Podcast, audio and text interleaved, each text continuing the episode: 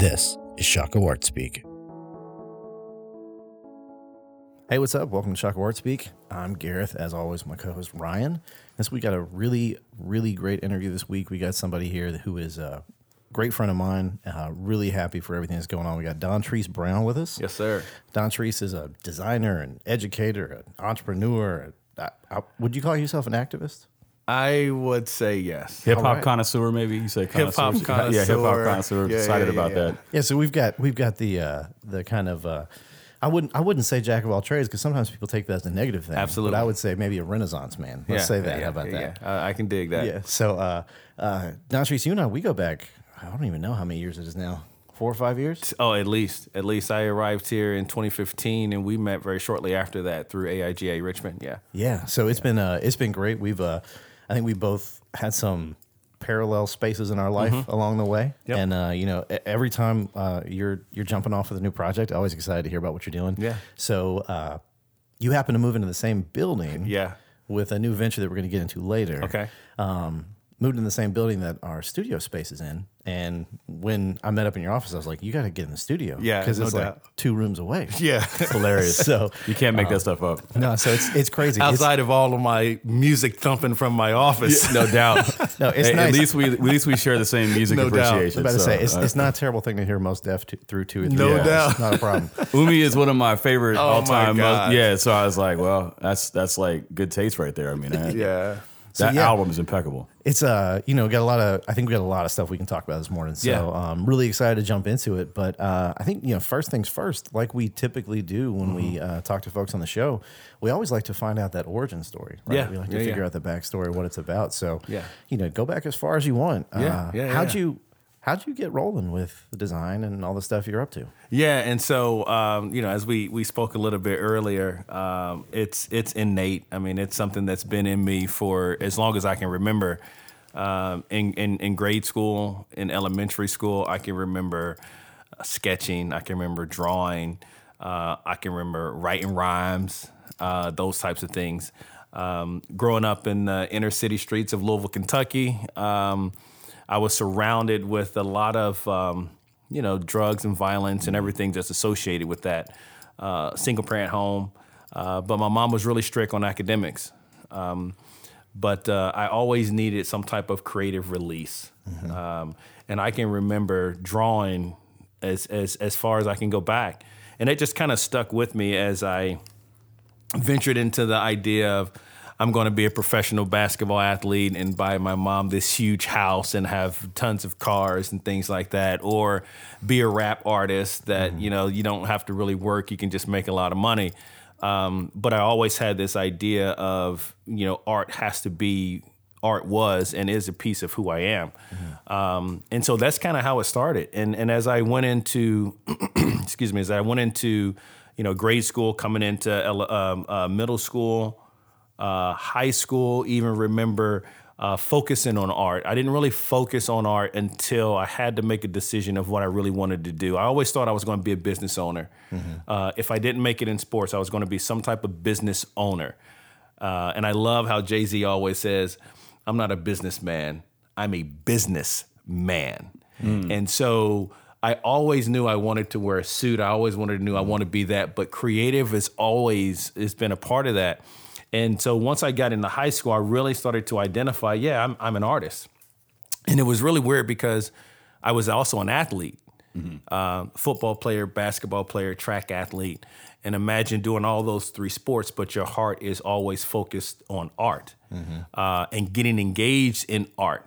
Um, but you know, once in high school, I really focused on that. And then once I um, went to college, um, small liberal arts school, uh, right outside of Lexington, Kentucky, Georgetown College. I actually went in as a business major and an art minor. And then once I got there, I was like, uh, I don't like all these numbers with accounting and all this crap, and I really want to do art. So I switched uh, my major minor to uh, art major, and then a communications minor, uh, because I was always one that had. You'll never see me at a lack of words. Now, now I will tell you this: I will listen more, but when I speak, it's it's. I hope that uh, you know t- that it's impactful to folks. Um, and so once I made that shift, I really felt comfortable um, being an artist and understanding art and why you know not only just art, but the creative problem solving that comes with art. You know, because art, as we know, is truly subjective, right? I mean, it's it's like what I think is great. You can look at it and say, "Man, that ain't, that ain't shit," you know, and you can look at it and say, ah, "It's all right." But it's the creative problem solving that I really started to identify was a solution to a lot of things. I didn't know where that would take me when I was in college, not one bit. Um, but I knew that I had this unique ability to solve problems creatively. And that could go from the classroom, that could go from the football field to the basketball field to conversations to dealing with at risk youth, youth to anything. Um, you know, and so I really held on to that and I really took pride in that. And one of the things that, you know, um, that really kind of bugs me a little bit, I think you and I, uh, Garrett talked about this a bit, is, um, you know, this idea of design thinking.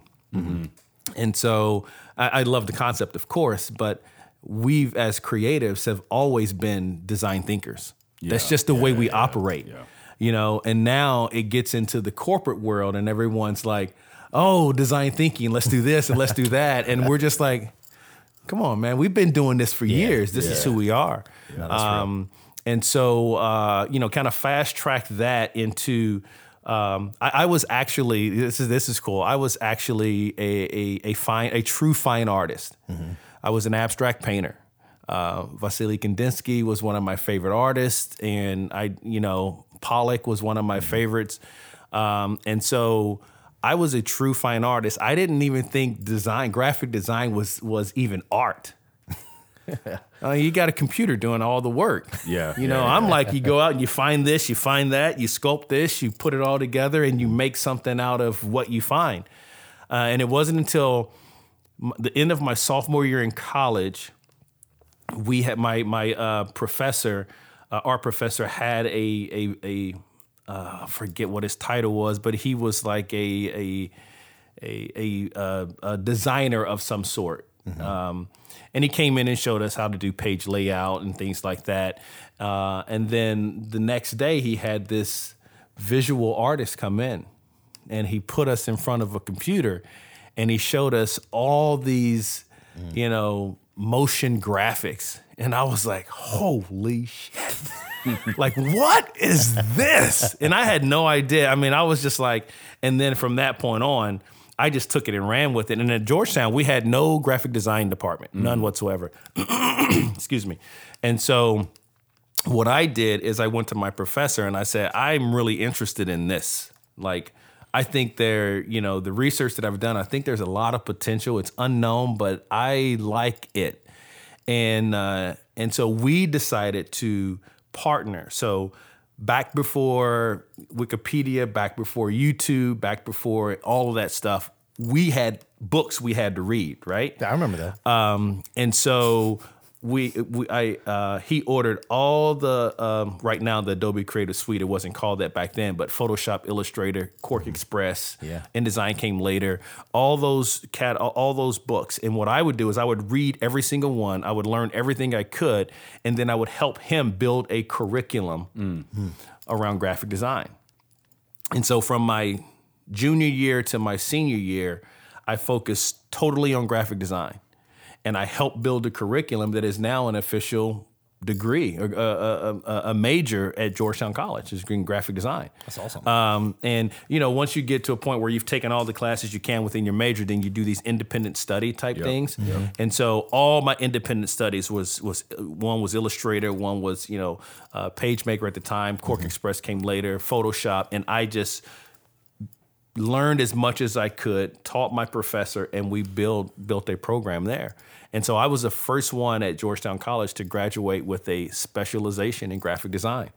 Um, eventually, I left and, and graduated, ran my own business for a little while, came back after my master's at Morehead State, and ran the program that I started for for eight years. Wow. Um, and it was amazing. We went from like a, a room of four students to 24 students in three years. That's great. I mean, great. it was amazing. Yeah. And um, at the same time, in in that time I was there at Georgetown, I also, you know, being, you know, kind of influential and business savvy, I convinced Georgetown to pay for my MFA from SCAD. So I would travel mm-hmm. back and forth in between semesters. Uh, one of the greatest things I've learned from SCAD is how the professors there are actually actively working. They've got a lot of adjunct professors, not a whole lot of full time professors. They have a lot of adjunct professors. So they're bringing real life projects to the classroom. And so as I was learning from SCAD, I would take that knowledge back and you know, we know as designers, you've got what you got your type study poster, you've got your social justice poster, you got your CD cover layout deal, all the generic stuff that every graphic design student will have in their portfolio. But what I started to do is I w- would reach out to the community and say, what projects do you actually need to be solved? And how can I implement that in the classroom? And so then our students were actually doing legitimate work within their portfolios, which was great. Um, and uh, had an amazing time doing that. And then, you know, I got into the creative world and you know, as an educator, all of my other design friends were in the corporate world, you know, mm-hmm. Nike and, and, you know, Yeah. just doing just freaking amazing work. And here I am just kind of like teaching kids and I love that. And it was just kind of, and so I decided to step away and get into the corporate world. Mm-hmm. And then that's where, you know, I really started to identify the struggles with us as a creative, a- mm-hmm. as being the real true business leaders and movers within organizations. Um, became a member of AIGA early on. Of course, dropped out when I couldn't afford it, then came back in when I could. You know how that goes with Yeah, every yeah. designer, every creative, they do that. Um, but uh, you know, really started to grab a niche into building in-house creative teams and, and understanding the value that creatives really bring to business solutions, business revenue. Um, and that kind of, you know, long story short, led me all across up and down the East Coast, New York, Connecticut, uh, Victorinox Swiss Army, did some work for Nike, those types of things, and then kind of made my way into Capital One here in Richmond. And so we relocated here in, in, in 2015. Um, and then I'm, I'm actually missing out on a big gap in between there. So as I was in Victorinox Swiss Army. I mean, I was I was the creative director for North America. It was an international company, and I'm doing creative work for this company for all of North America, working with international partners. Um, and and then I got to the point where I had two kids at the time. Um, I I was like, I want my work to actually start to mean something and to do something. Um, and then I got on this thing of, you know, really switching how I use my creative to uh, empower, inspire, and motivate folks to do great things, uh, using that as a leverage. And so when I left when I left Swiss Army, I was at the point to where I was like, I'm not doing anything unless my creative is impacting the community somehow or my work is. And that's what le- actually that's what led me to Capital One because I knew nothing about Capital. Well, I knew about Capital One, but I wasn't even thinking about Richmond, Virginia. Yeah. But when I got hired as the, the uh, director for brand creator for the banking side of the business, I focused on, uh, was inspired by that idea of helping the community from a financial literacy standpoint. Um, really got involved with AIGA, uh, was pulled into all types of conferences and seminars and speakers, and started to become this creative leader within that space. Um, and so that's kind of what led me here. And then, you know, after a year or so at Capital One, I was like, it's all good, but you're not feeling what I really want to do. Uh, and so I left there and started doing uh, uh, my own independent stuff. Which, as creatives, we're all consultants, right? Like we we have full time jobs, but we're always moonlighting. We're always doing some creative stuff, and uh, that kind of led me to the Arthur Ashe Initiative, which we'll talk about, the Cristo Rey Richmond High School, which we'll talk about, uh, Randolph Macon, I'm sure we'll talk about. Um, all of that kind of sat me here with with my company now, Brown Baylor, which uh, we're really excited excited about, and we'll dive into that a little bit more too. So, Oh, yeah. uh, that's kind of you know where my origin starts. Creative has always been a part of me, uh, and I think when when you know it, you know it. Uh, you just got to follow it. Did you did you get? I mean, so you know, so I, I was a three sport athlete in high school, in college, uh, track, basketball, football, Yep. high, high jump. High jump too? Yeah, really. Yeah, basketball, basketball idolater, but I got I, I got recruited in a high jump, and and so uh, art got filtered through athletics for me. Yeah. Um. So like I did like Letterman Letterman jacket design, like Yeah. and so um, I got a lot of pushback unless I did things that were keenly for uh, the art, the the athletic community. So like like if I had to walk a tightrope, if I veered off course into experimentation too much, Yeah. it, it was too weird. It identified too much with the art kids. Yep. But if I was too on the nose in the athletic side of things, the art kids were were. So I tended to sort of live in a liminal space between Yep. those two points. Um, and so I'm just wondering for you, um, was there support for you, or was it were you seen as an anomaly? Like, did you experience? Like, how did you experience um, those impulses in terms of infrastructure or support from the surrounding? Community? Yeah, and I think you're absolutely right. I I, I walked that same thin tightrope. Yeah. Um, you know, high school was a little bit more difficult because we were we were a large high school. Uh, so people just weren't, you know, what you're an artist? What what the hell is that yeah, type yeah, deal? Or yeah. you're a football player, you're a jock, you're not Yeah. supposed to be Yeah. doing this type of deal. Uh, when I went to college, we were a small liberal arts school. I mean, Right. we were at the time, I think maybe 13, 1400 students Okay. and um, you know, you know, I, I was I was a fairly decent athlete Yeah. there, so I got a lot of attention as an athlete. But it was a it was a a small enough pond to where I could stand out. Yeah. But it was also big enough to where I could actually show a little bit of more of my diversity Yeah. in what I was able to do. Um, same as you, I did all the football practice shirts and Yeah. things like Yeah, that.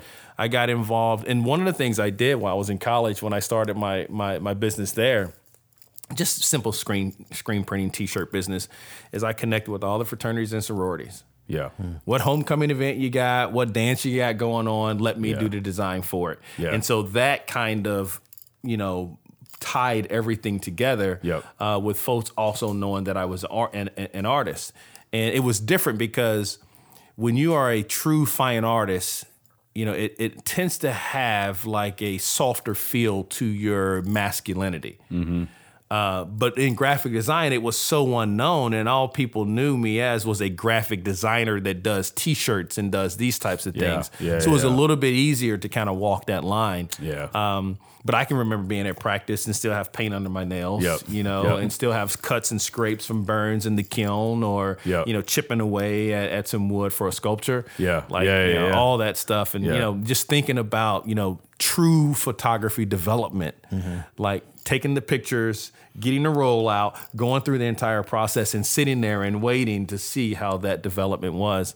Um, I think it, it, it truly helped me, but uh, it was a difficult balance. Yeah, yeah, yeah. I, I feel like it. I feel like it was. Uh, I wouldn't change it for me. I think it was helpful. Right. I think it's helped me uh, be a better professor as far as the way I teach Yeah. people because Yeah. uh, those things are infused for me. But I just remember, like in college, my first uh, art class in college, I said I have to leave early for practice. Yeah. If I can get ten minutes to get to practice, and they're like, "You can't do both. You have to choose." Yeah, yeah. And I remember my mind just being like, "I've never had to choose." Yeah, yeah, yeah. like I'm here because of both. I'm not here because of one or the other. Absolutely. You know, and um, and so just that stigma, I feel like it's changed a lot, but Yeah. that stigma was there. I don't. I mean, I'm assuming it's changed a little bit. I feel like we're a little more um, Yeah, uh, diversified in that sense. I think it's changed some, but you know, even like you know, our good friend Ron, he's uh, he's doing some great stuff with arts and athletics, right? Um, and I think it's still it's one of those spots that uh, I think we still think of it as almost like uh, if you said like, oh, I'm a math major and an art major, we'd Yeah. be like, how does that work together? Right, right. You know, I think it's Yeah. still in some ways it's like, oh.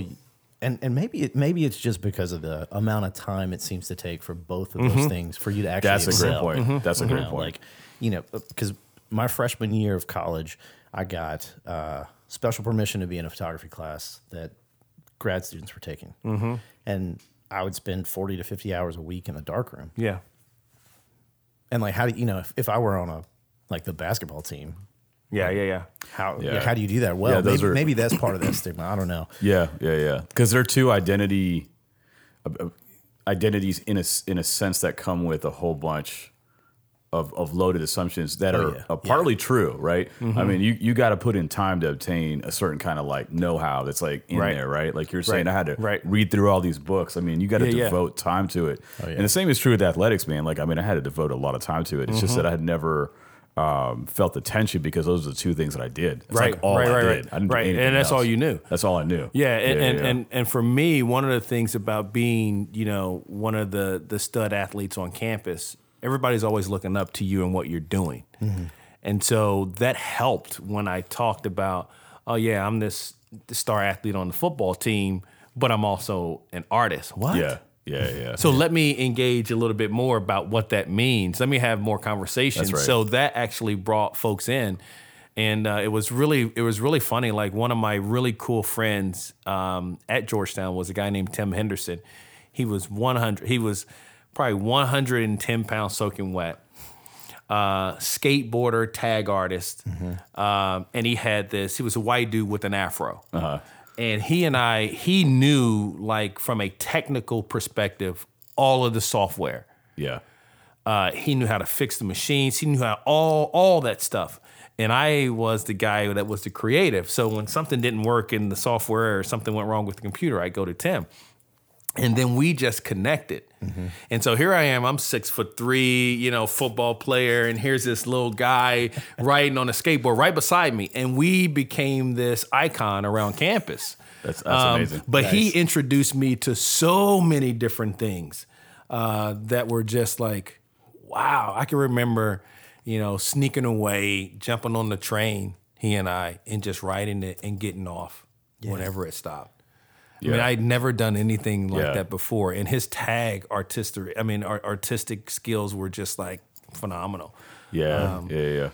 I mean that that I love that just because I guess the picture you just gave me, you're like we were iconic around campus, is that the the picture you gave is the know and be known kind of thing we talk about, Mm-hmm. like that y'all knew each other to such an extent that it superseded whatever seemed to be the differences, right? Didn't even matter. but it also didn't require that you had to look alike. Right, You right. didn't have to conform to something to each other Right. in order to merit being together. No And I think that's a beautiful picture, man. Well, and he he also got clout, you Yeah. know, Yeah, from yeah, yeah. hanging out with an athletic group and being involved, and everybody knew Tim. All the football players knew Tim because.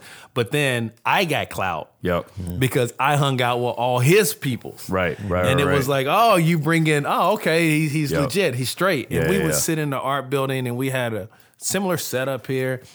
Again, Mos Def, you know, Yep. Mm-hmm. Pete Rock, CL Smooth. Yep. We would jam it, and we would sit there, and we would just create stuff. It was a safe space. Yep. And he brought in his group, I brought in my group, and we didn't see I any love that, difference. man. It was Yeah. awesome. Yeah, I love that, man. It's fantastic. Yeah. yeah, it's. I mean, I think um, you know that's something I think can be pretty difficult um, to grow those communities that have that overlap, but still can really champion the differences, right? Mm-hmm. Yeah. Because I know, I, you know, thinking back through college, but then you know, especially as you get into grad school and stuff, things become much more, Mm-hmm. Yeah. much more insular, right? Yeah, yeah, yeah. Then you Yeah. get into the business world, and there's another thing, la- another layer added to it, Yep. right? So it's always tough, but I think that we also have this. Uh, there's kind of for a lot of folks, it might be an unspoken or unrealized like desire for Yeah. that deeper kind of community, Yeah, yeah. which is really tough. Which I, I don't, I don't know, like how. How's that idea of like community and the stuff you're talking about with your friend Tim in college? Like, do you think that plays into in any way the stuff you were talking about about wanting your design to really like impact people? Oh, without question. I mean, I mean, I, I I learned so much from Tim, not only from a technical component. You know, I could now go in and fix computers. I understand the software and how it works, and why you would use Illustrator over Photoshop to do this or this. Now the stuff is just like secondhand for us as designers, but it also opened me up into a world that I never. Uh, coming from the inner city, I never thought of that yeah. um, and the way our, our campus was a, a, a it was not a diverse campus. I mean, the only blacks you saw on campus were athletes. So we had 14, 1500 students, and you know, 40 of us were on a football team. Uh, five of us were on a basketball team, and we had one or two that were baseball players. That was it Yeah. um, and everyone else was white.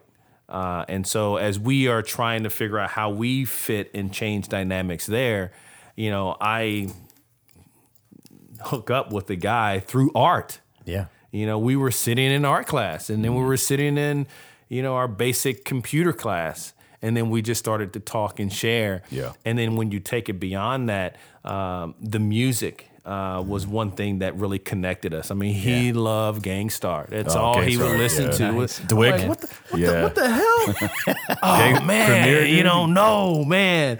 And then you think about uh, Lupe Fiasco, who's one of my favorites, who's a skater and things Yeah. like that. It Yeah, just yeah. reminds me. But I think um, understanding how we really transition the perspective and the perception of diversity on campus within our four years were huge. Yeah. Uh, and it had to do with me being a, a, student athlete that got a lot of attention, but also the folks that I hung around. And when they started to see that, oh, he not only hangs around football players, but he hangs around baseball players, soccer players, and he hangs around art students and skaters. And then we got into theater, so I'm hanging out with the theater crew, you know, and it was just that whole art life that people were like, holy cow. yeah. And then when you you you you get past, you know, all of the the the division and divide of color and just truly understand who folks are, that you know really makes a difference, 100%. particularly from a liberal arts standpoint when you've got that foundation there Yeah, too. hundred percent. Yeah, yeah, yeah.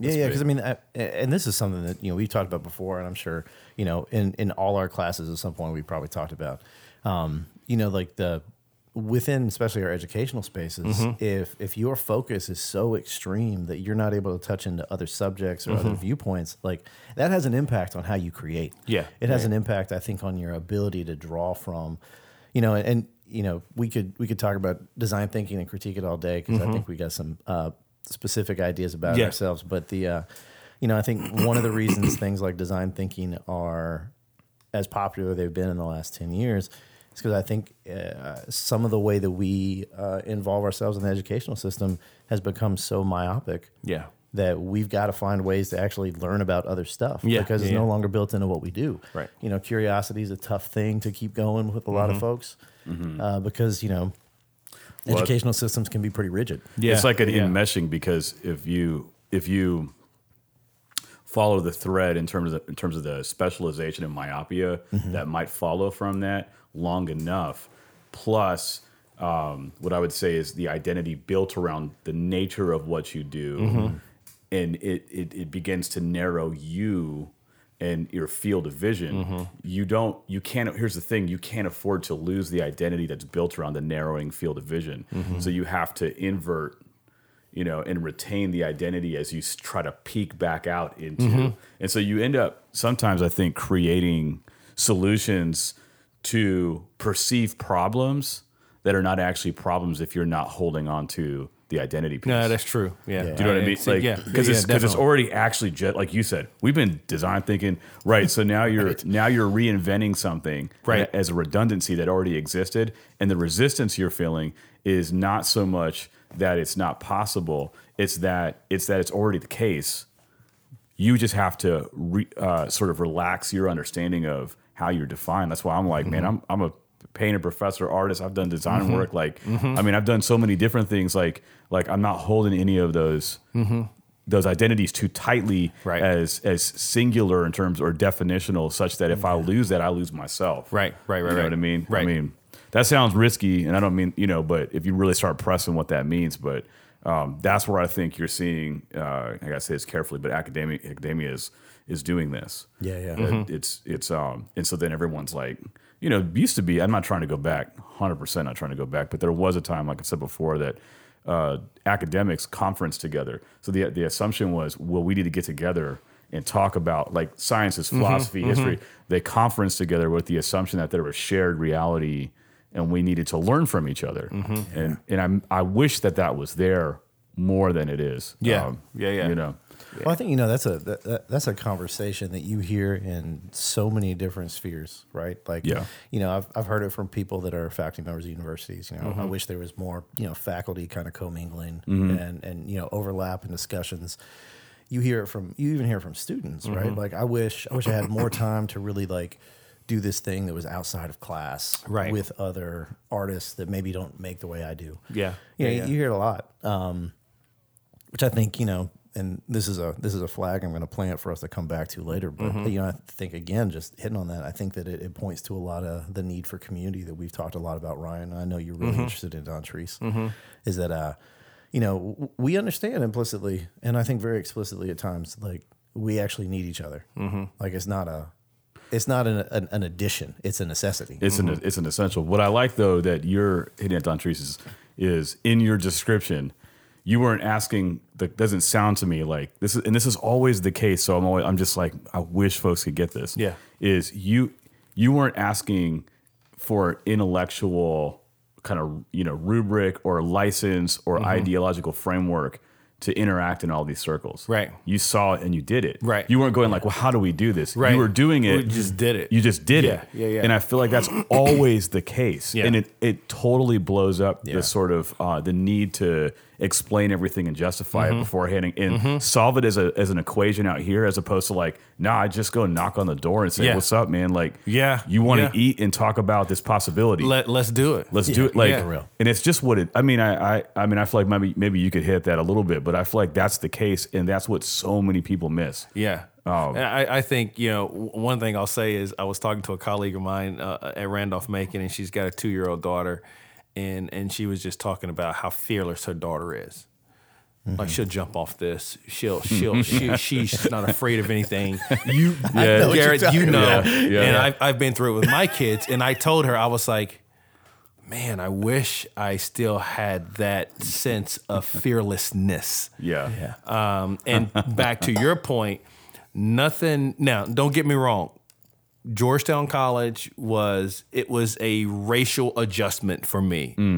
You know, we still dealt with a lot of racial intention. I mean, frat parties and words and slurs that were Yeah. thrown at us. Yeah. Yeah. I was a little bit more in avoidance of that because I was a student athlete, um, but I still dealt with it. Um, and I'd love to pin back, if we can, on now I'm so focused on changing that. Back then, I didn't, for some reason, do anything about it That's interesting. Yeah. and I don't and I don't know why. And and my p- business partner and I have, have, have talked about why mentally that I that that I didn't. But at the time, you know, when we were to to to your point, it, it's it's like I never felt like I had to ask for permission to do anything. Mm-hmm. So, and it could have been because I was a dumb superstar jock. I felt like, you know, a school of 1,200, 1,300 students, I could do pretty much whatever I want to do. Um, I know the dean of students really well. I know the president really well. I, I, I'm, I'm academically, I'm, I'm good.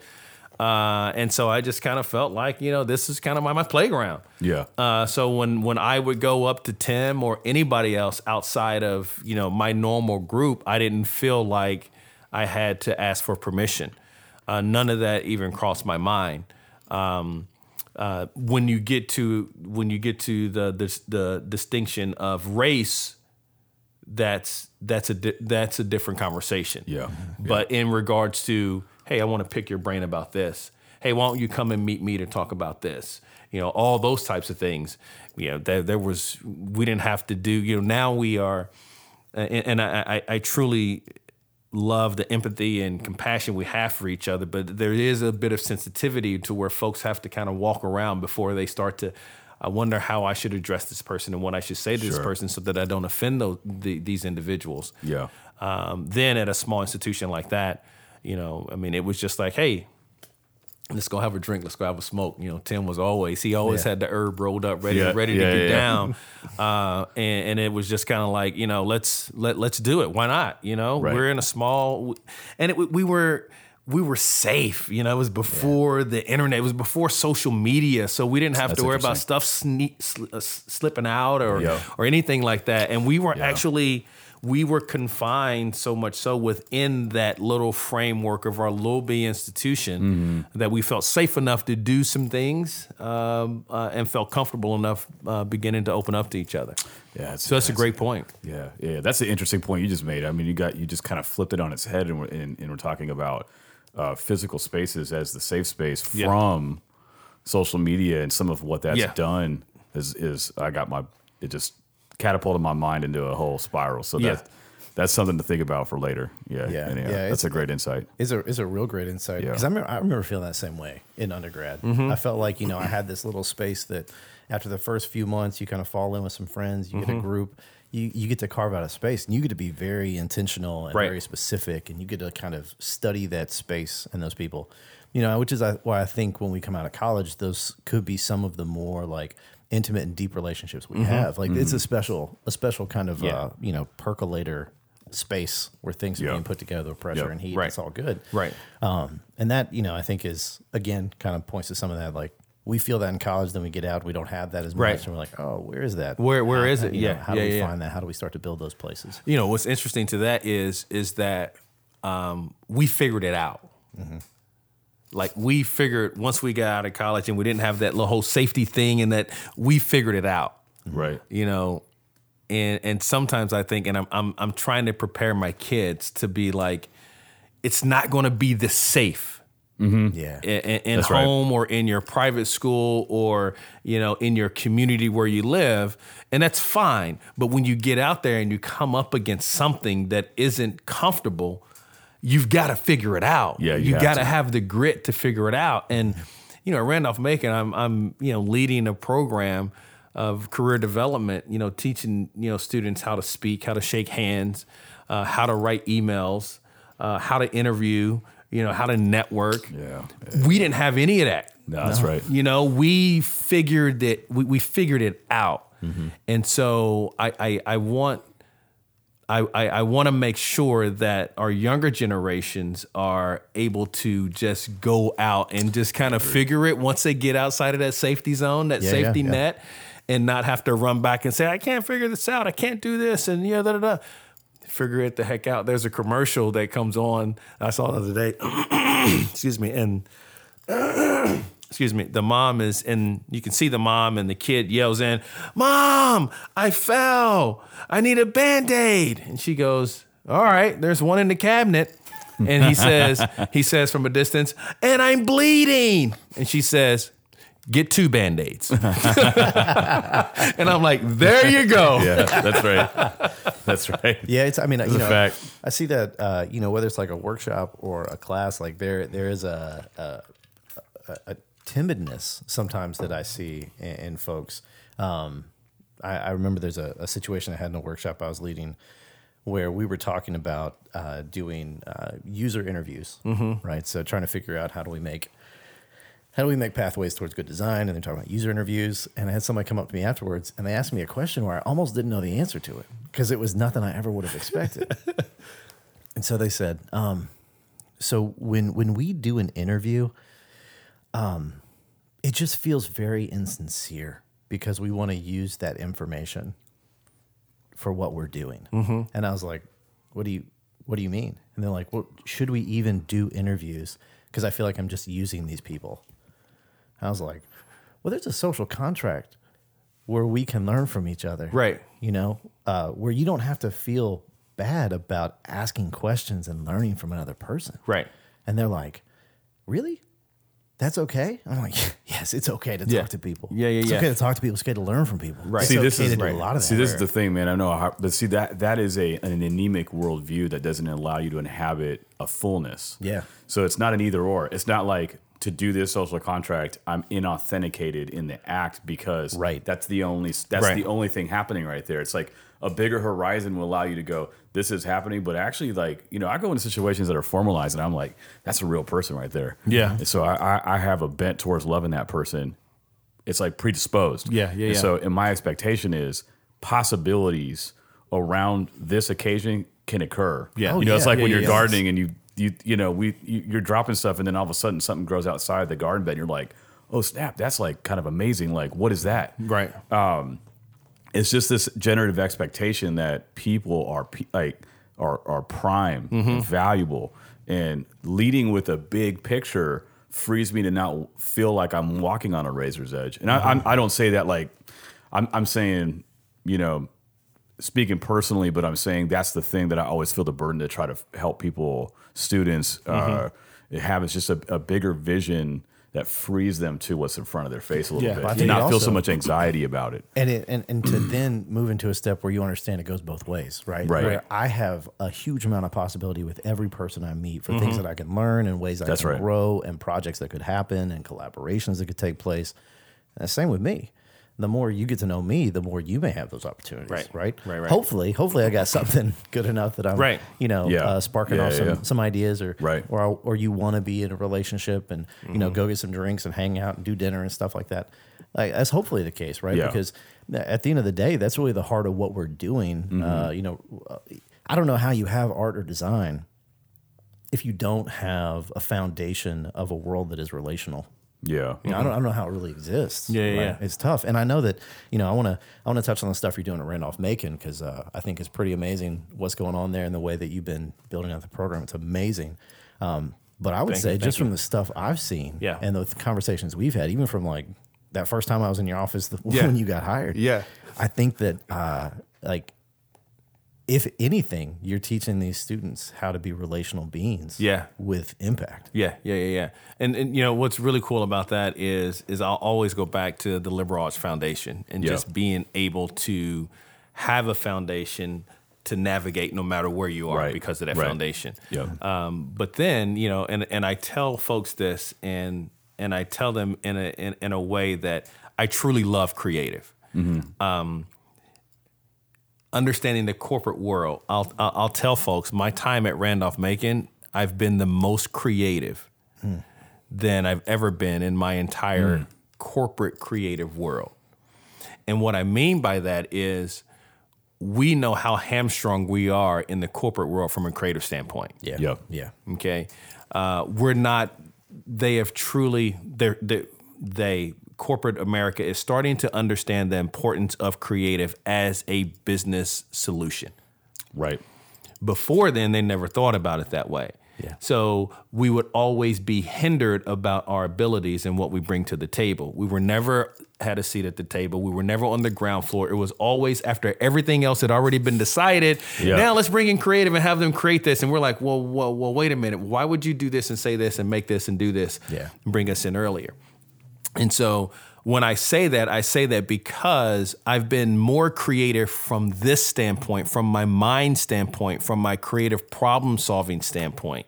So I've been in those executive meetings and folks have asked me, what do you think about this? How would you solve this problem? How would you redo this? Yep. Here's what we've done in the past. Can you help us with this? And so, from using my creative thought process, which is what really makes us special, mm-hmm.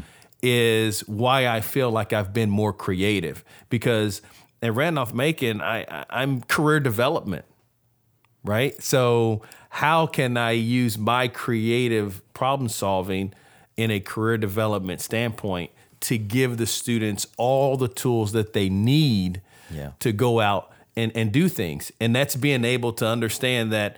You know, you have to be creative with what you're doing out there, and how do you navigate those, uh, and how do you adjust uh, being in those particular situations. So I say that not to say that creative is not good. I say that to say that I've actually been able to use my creative knowledge and skill set to the utmost. And and uh, when I was on uh, the the the board at AIGA, one of the things we talked about is how you you never get to use your creative to your utmost ability until you get out of creative. Until you get out of something, uh, because we are so hamstrung by everyone's perception of what create. We always funnel up through marketing, but marketing they don't really. You know what I mean? Yeah, it's like, yeah. come on, we should be partners. We shouldn't funnel up through marketing, Yeah. right? We should be partners, and we should actually be business partners within the overall organization.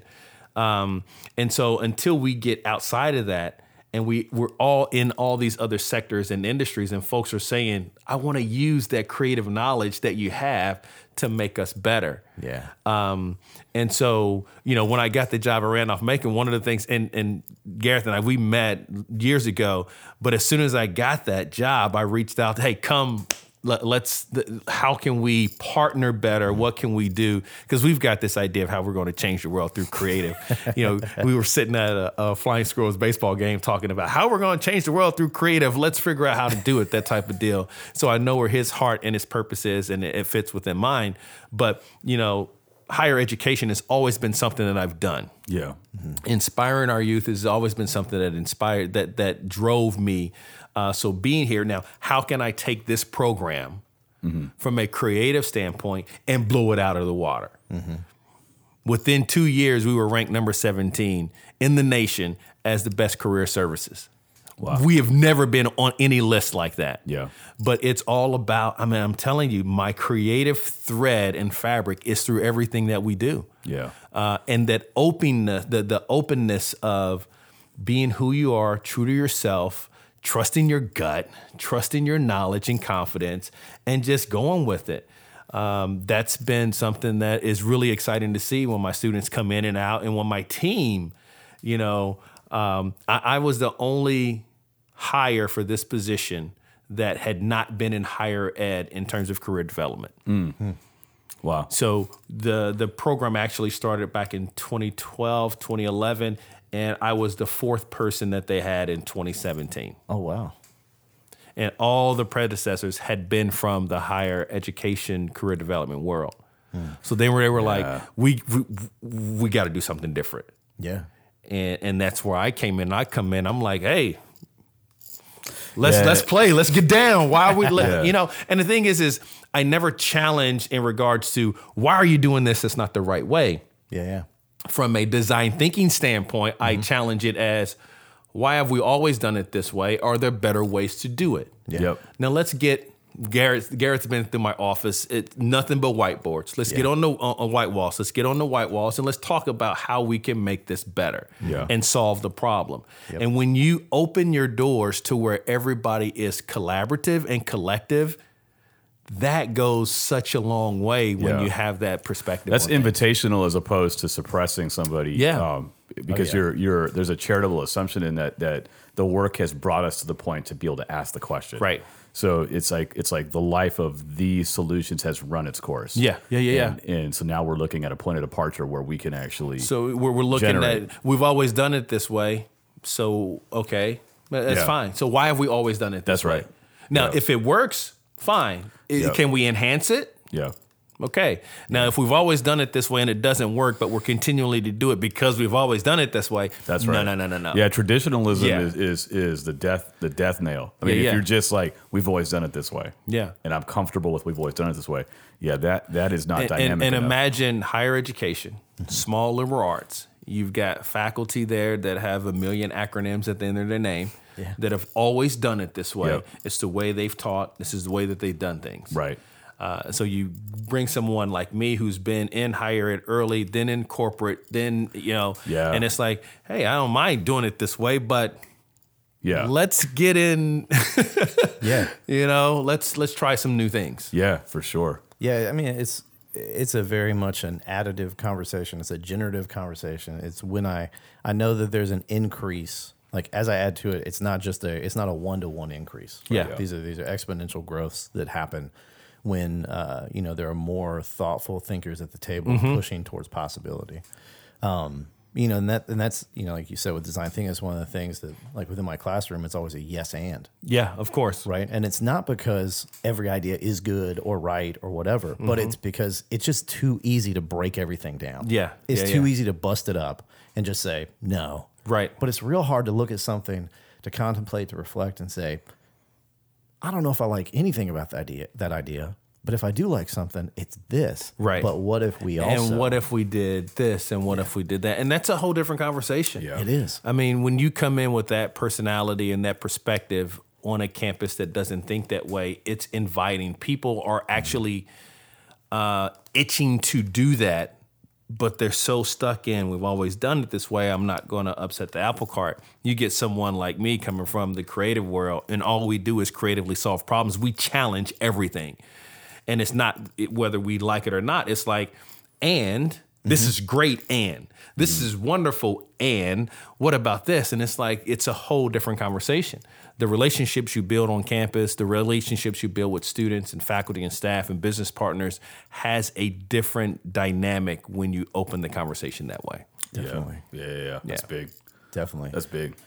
yeah, I mean, like, so your stuff at Randolph Macon, you've been doing that. You said what, 2017? You said? Yeah, 20, it'll be this is my third academic year. You're going into my third academic year. Dang man, yeah, and um, you know, I just remember like sitting in your office that first day, and you tell me about it, and I was like, oh, okay, Yeah. let's see what this is like. Yeah. and I saw all your notes all over the place. It was like, you know, like like that scene in A Beautiful Mind. It was just like stuff floating all over the room. Um, and uh, it, it's been really fantastic to see what's been going on. Yeah. But I think it's great. Also, you talk about a thing like career, uh, you know, career services, career development in those places. I think what's interesting about adding a creative artistic mindset to that is that there's always the uh, the assumed there, there's an assumed understanding that when you're helping somebody with career development, you don't actually know where they're headed Right. um, which is, I think, a place where an artistic, creative mindset is actually really helpful because you know, uh, imagining possibility, uh, right. also attempting, not assuming that you would be successful, but attempting and accepting that failure is a is an okay thing in the long run. I think all that's really helpful and really huge. Um, but do you ever like within that? Are you ever like, man, I just, I wish today I was just doing some graphic design. Yeah, you know, there there are times that and and you've been involved in the the rebranding of the the the Edge program, which is the program that we run at Randolph Macon.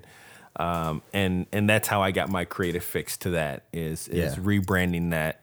Uh, it's it's it's true design, true um, um, narrative and storytelling all composed into that. But it also has pillars that we live off of, that we preach about, that we talk about, which is which is good.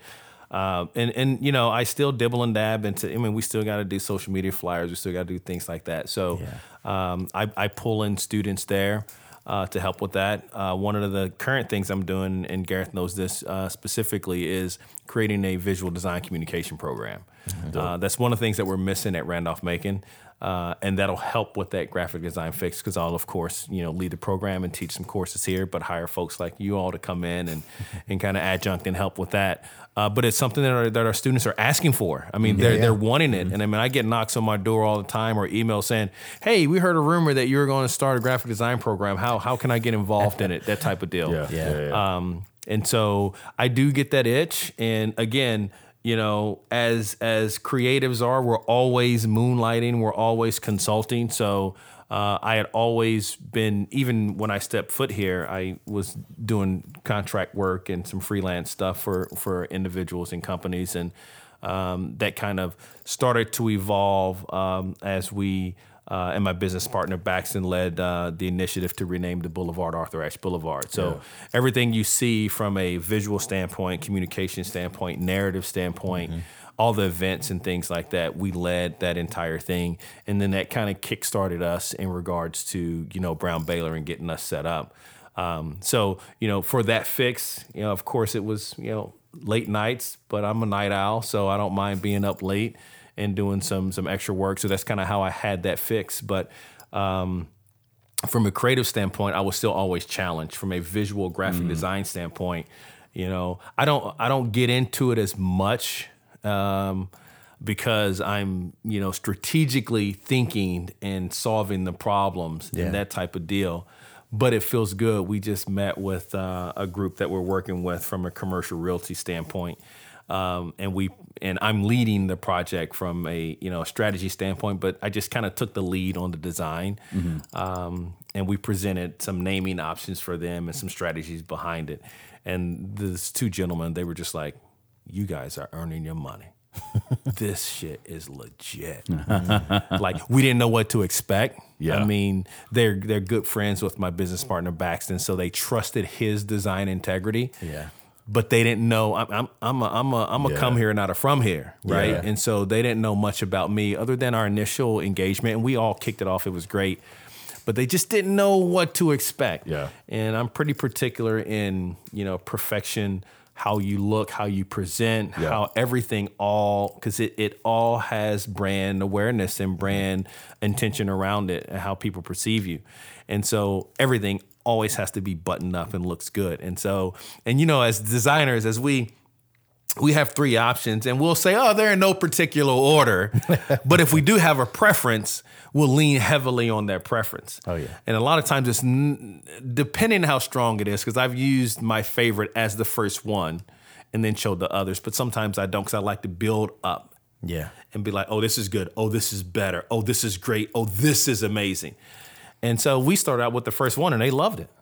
And I'm like, dude, this is just, you ain't even seen nothing yet. You wait. and you know, we get down to the next one and they were just like, are you kidding me? Like, this is unbelievable. Um, and so still being in that creative world and, and having those those big wins like that are are, are it it actually lets you know that all the education, all the work, all the commitment, all the passion for art and design um, really pays off. And and and we bring our clients through our process so that they know that not everybody can do what you do. Yeah. Like like Yeah, yeah, yeah, yeah, yeah. this is legit. I would have never been able to do this, and that's why uh, we, we we come to you. Yeah. Yeah, yeah, yeah. That's amazing, man. Yeah, it's um. I mean, uh, in the classes I teach, we always talk about uh, strategy and creative. Because I mean, I, I think we're all kind of uh, we all have a bent to kind of give ourselves a pass in some ways, right? Where it's like, oh, I'm just fill in the blank, Yeah. right? And so, um, I have students a lot. They're just like, well, I, you know, I'm just. I'm just dumb when it comes to all this stuff. And Yeah. I was like, no, I, I just think you haven't been exposed to it as Right. much. I was like, but what you're going to find is like if you even if you just have a smidge of strategy that you throw in with some Mm-hmm. stuff, I think you're gonna you're gonna be amazed at how your your world kind of opens up mentally to Right. the work you do. Right. It'll give you a new avenue to think about things. I was like, but also, you know, as a graphic designer, especially, like I never wanted to be seen just like a pixel pusher. Right. I never wanted to be just like the production person. Right. In a cubicle somewhere. Yep. I'm, I'll do that work. I've done that work. Of course, of course. But you know, when it comes down to it, like I think, like you were saying earlier, one of the things that we really bring to the table a lot as creative folks is we do because of the work we do and the nature of it and how it happens. We have uh, we just have a little bit of a different way of thinking about things. a lot of absolutely, absolutely. and I think that that's something that. Um, we always need a bit more of. If I'm going to be a little biased, Mm-hmm. Yeah, yeah, yeah. Um, you know, and you know, and, and then the further question is, is how do we get that in front of the the the CEOs? How do we get that Mm-hmm. in front of the major uh, decision makers within an organization Mm-hmm. of uh, cre- as creative being a part of the business solution? Well, and then even I think I'd push that even further, Dontrese, and I say, how do we get that in front of like the civic leaders, and Right. things like that, Right. You know, Uh, especially with like your you Yeah. talk about like Arthur Ashe and the other stuff you've been doing, and the Yeah, yeah. what you're what you're talking about, Brown Baylor moving over. I mean, like all of this sort of stuff, like Yeah, yeah, yeah. You know, we we've talked a lot in the last twenty years about how do we get design as Mm-hmm. a way of thinking and creative as as an important thing in front of businesses. Mm-hmm. But I think it's you know, I mean, even more imperative. How do we get it in front of people that Right. are actually like pushing the paper in the city? Yeah, yeah, You yeah. know, yeah. like how does that happen and what does that look like? Yeah, so, yeah. Because one thing that Ryan has always said is, you know, the arts are pervasive, but they're not ultimate. Yeah. Like we understand it. And so how do we make sure that with all, within all the spheres, they're actually being considered as a pervasive thing? Mm-hmm. Yeah, when you understand it as pervasive, if you accept the premise that, like, I, my cheeky statement is that the that you know I tell you know parents, skeptics, things I say like, look, you show me something that is not affected or shaped by art and design in your life, Right. And so Yeah. from the right. plate you eat off, from the cup you drink out, from Doesn't the clothes matter. you wear, you keep showing me, and I tell them like, if you follow the logic and you try to find it, you'll be naked in the desert. Yeah. Yeah, and even yeah. in the desert, they're still trying to do Burning Man. Like they're Yeah. still trying to bring Yeah. bring it out to the desert. But it's Yeah. to say that that that's part and parcel to a giant percentage of what we do. Mm-hmm. And so uh, pragmatism and instrumentalism Mm-hmm. um, are beneficial tools or ways of thinking about things. Yeah. But only because there is an abundance to the world we find ourselves Mm-hmm. in that allows us to work with it. And so, um, and so it doesn't have to be like at the pinnacle, but it, when it's understood as pervasive, it activates people's awareness. Like, oh yeah, like like teaching students typeface uh, means that I can read uh, the check I just received with coherence to know that I'm getting paid this much from this organization. Like we just take that for granted. Mm-hmm. Yeah. Yeah, but yeah. the legibility of something Right. uh, comes from somewhere. Right. Right. Right, right, right. And we just we don't connect it. But when we do, um, then it changes the way you see the reasoning for Right. inviting someone like yourself into the equation and saying like we actually need someone that has the field of vision to see that Right. because the value is there we can't deny it Right. although the culture does Yeah, yeah, yeah. I mean the culture yeah. the culture uh, is is suppresses this and um, you know we've tried to push against elitism a little bit Mm-hmm. while not violating the depth or quality that's there. So it's sort of like, hey, this is an invitation for you to have a seat at the table. Mm-hmm. We're not going to water things down, but you're welcome. I, you know, Right. I, am I'm shoulder to shoulder with you. Let's let's have a conversation and see how this kicks off. Yeah. Um, but I'd love to see that happen at the civic level. Oh, yeah. more than just. Um, and I want to get into the Arthur Ashe Mm-hmm. uh, stuff with you because I think that's a that's an incredible example of something um, uh, good. Um, but sometimes it feels decorative. Yeah. It Yeah, just just so. historically talking about it, right? Yeah. It's like Yep. you get decorative lip service to something. Yeah. Um, and you're like that that art and design has more power than that. Yes. Transformational power Yes. to it. You know? Yeah, Yeah. it's it's, it's almost like you can think of maybe you've been down a, a stretch of street where it's a beautiful street. Mm-hmm. There's uh, amazing like you know fixtures and plantings and things like that, but as a traffic pattern, it doesn't work at all. Right. Right. Right. You know where they're like, oh, Exactly, we man. we made a garbage traffic pattern look nice. Hopefully, Yeah. you won't think about the fact that we didn't have Yeah. the Yeah, intentionality. it was, how we yeah. it was Yeah. aesthetics over design. You're like, Yeah. Those should be together. right. Right, They right. definitely should be. Yeah. Yeah. Yeah. Yeah. yeah. So I think you know, with that Dontrese, like, what was your what was your experience? Like, what kind of things did you learn? How did you step into that engagement with the civic side Yeah, of yeah, yeah. things with design? Yeah, and, that- and that's a great question. And I know you mentioned something earlier in the intro as an activist, and I struggle with that because you know today I'm wearing my my my John Lewis uh, uh, shirt, um, limited edition brown Baylor. I put a plug in there, twenty five bucks. Um, and I don't I don't consider he's an activist. Yeah, like yeah, yeah. like come on, like yeah. you know. So I feel like I may be a, a I don't know a, a social instigator, social justice instigator. Like I I wanna I want my work to do good to the communities that I'm in, and hopefully that translates into nation globally type deal. Yeah. Um, and so it was an interesting story. So my partner Baxton Baylor is really good friends with. Uh, he grew up with David Harris, who is Arthur Ashe's nephew. Nice. And um, I had not met David yet, and Bax came to me. Let's see, I think we started a year ago, maybe sometime early August. Yeah, maybe early August. Uh, he came to me and said, "Hey, I got one of my friends um, is a nephew of Arthur Ashe, and he came to me about making T-shirts. So basically, David wanted to um, make some T-shirts that said, "Hey, we want to rename the Boulevard Arthur Ashe Boulevard." Yeah. And so Baxton was told him it's like, no, no, this is bigger than T-shirts.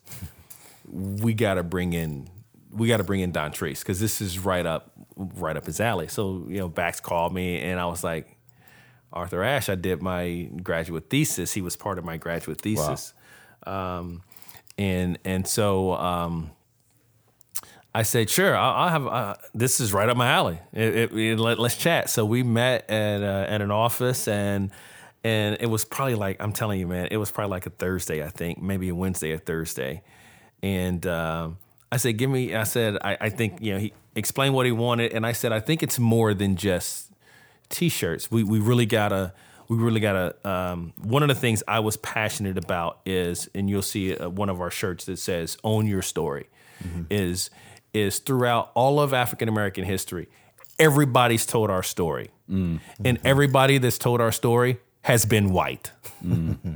Yeah. No one knows the true story of our African American history better than we do. Mm-hmm. And so I said, if we're going to do this, we have to own our narrative. We have to own our story. And uh, he was like, he didn't know me from anybody. Again, Baxton is like his conduit of just making these Richmond born and raised, just meeting people and things like that. And so it was like a Wednesday or Thursday. I was like, you know, let me let me think about some things and scratch some ideas out. And I had actually had one of my men's group a meeting that Friday. And then Thursday, I was just, you know, working on some ideas and came up with this brand uh, quick. And I shared it with the folks that, you know, as we were having cocktails. And I said, I'm working on this project that, you know, could be something pretty big. And I showed them the logo and what it meant. And they were just like, holy shit, that's great.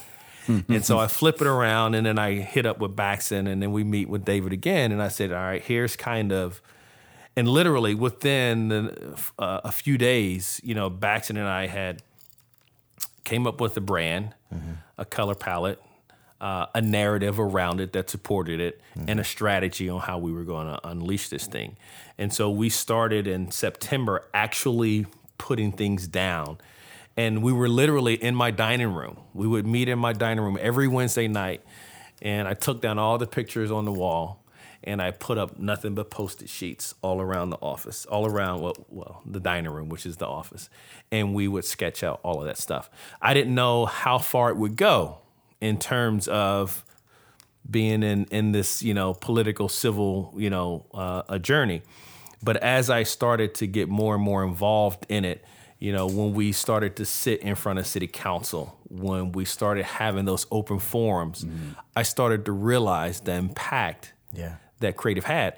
And one of the things is when we did the first public, open public hearing, it was at um, the VMFA, and Baxton and I put together uh, this wonderful presentation. I mean, typography, back to your point, was on point. I mean, it filled up the whole screen. The, everything was legit. And so people would come up and they would say great stuff about, yeah, this is the thing to do. And then folks would come up and say, no, this is bull crap. This is da da da. And nothing but hidden racism in our city. Yeah. And, and it wasn't becoming so hidden anymore. It was becoming a, more of the forefront because the reasons why they didn't want the boulevard changed didn't really make any sense. Ah. And so some of the comments after that first session was, you know, where are they getting all this money? You could just tell they had some creative agency go out. They had a logo, they had this and this and this. And Bax and I are sitting back saying, hell yeah. Yeah. Because, Yeah. you know, again, perception is everything. If you look like you know what you're doing, Yeah. Mm-hmm. and that's how I am about it. So when we saw that, when we started reading about, man, they've already got some agency. They had to have some agency do that. They had all this stuff. We knew how important creative was. And so as that story went on, when we started sitting with Mayor Stoney and his team, once the the actual vote went over, Mayor Stoney looks at us and he says, "Okay, so how are you going to pull this off? Like, what are you going to do now? How are you going to make this happen?" Yep. And so we went back and we we we all sat in my dining room and we were like, we want a social justice forum. Uh, we want something around Byrd Park, a tennis tournament. Uh, we want a celebration at River City Roll. Uh, and we want an unveiling. We don't know where yet. And that's when we partnered with the VMHC and they said, hey, use our lawn. Yeah. And all of a sudden, we're, I mean, I'm sitting with city council members, I'm sitting with the mayor, and they're looking at us saying, What do you want to do? Wow. You tell us what you want to do. And I'm like, so I remember the first presentation that we did with this proposal, and Mayor Stoney said, um, and his chief of staff at the time, uh, uh, Selena, they were like, you shoot for the moon Yeah. and then we'll figure out how it's going to work. Yep. Right. And uh, they said, David, you make sure you get what you want out of this in regards to how it represents the family, how it represents the community. And so I remember sitting there and I had everything hooked up. You know, I'm all, everything has to be perfect. You know, I got the remote, I got everything. All, I made sure it was connected, it's it, formatted correctly. And I go through the presentation in front of, I don't know, 20 people uh, executive, uh, you know, leaders within the city, and they were just like, "This is freaking awesome! like this is unbelievable." And we said that's what we. And so Baxton and I used this project as the launch of Brown Baylor. So everything that you saw was by Brown Baylor. Brown Baylor this, Brown Baylor that. da, da, Yeah, da. Outside of David Harris and his family's That's right. important role in it, all of the strategy, all that stuff came from us. Um, and then, you know, everyone was like, oh, yeah, this is great, blah, blah, blah. So we don't have any money. There you go. It always comes back to that. It's like that's it's. It always I'm, comes I'm back to laughing. I'm not laughing because it is a, it's a funny story. I'm laughing because I'm like, how many dozens of times have I heard that? I love what you've done. Oh, this is amazing. but uh, you know the value's huge. Yeah. but the value that we're but able uh, willing to we don't have any money. nothing. So my job was fundraising.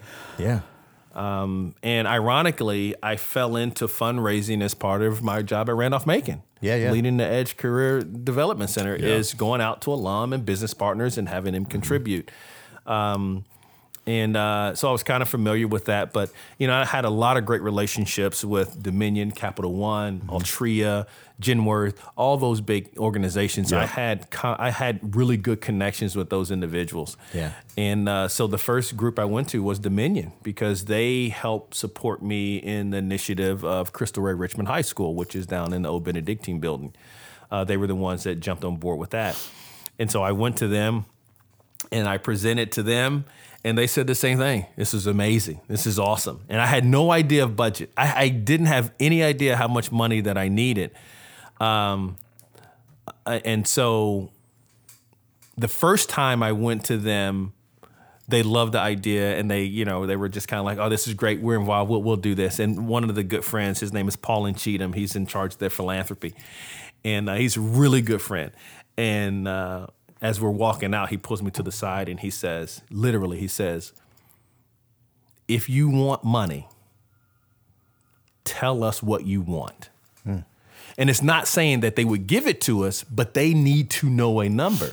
yeah, Yeah. And it Yeah, changed yeah. the whole ball game. Mm-hmm. It was like, holy cow. He goes, if you want us to be the lead sponsor, tell us you want us to be the lead sponsor. Hmm. If you want somebody else to be the lead sponsor, tell us. And they were looking at the creative deck, that proposal deck, and was like, holy shit, this is legit. Mm-hmm. So after that, I went back and I started to identify da da da. So I estimated about 150, 175,000 dollars is going to cost to pull this whole thing off. Mm-hmm.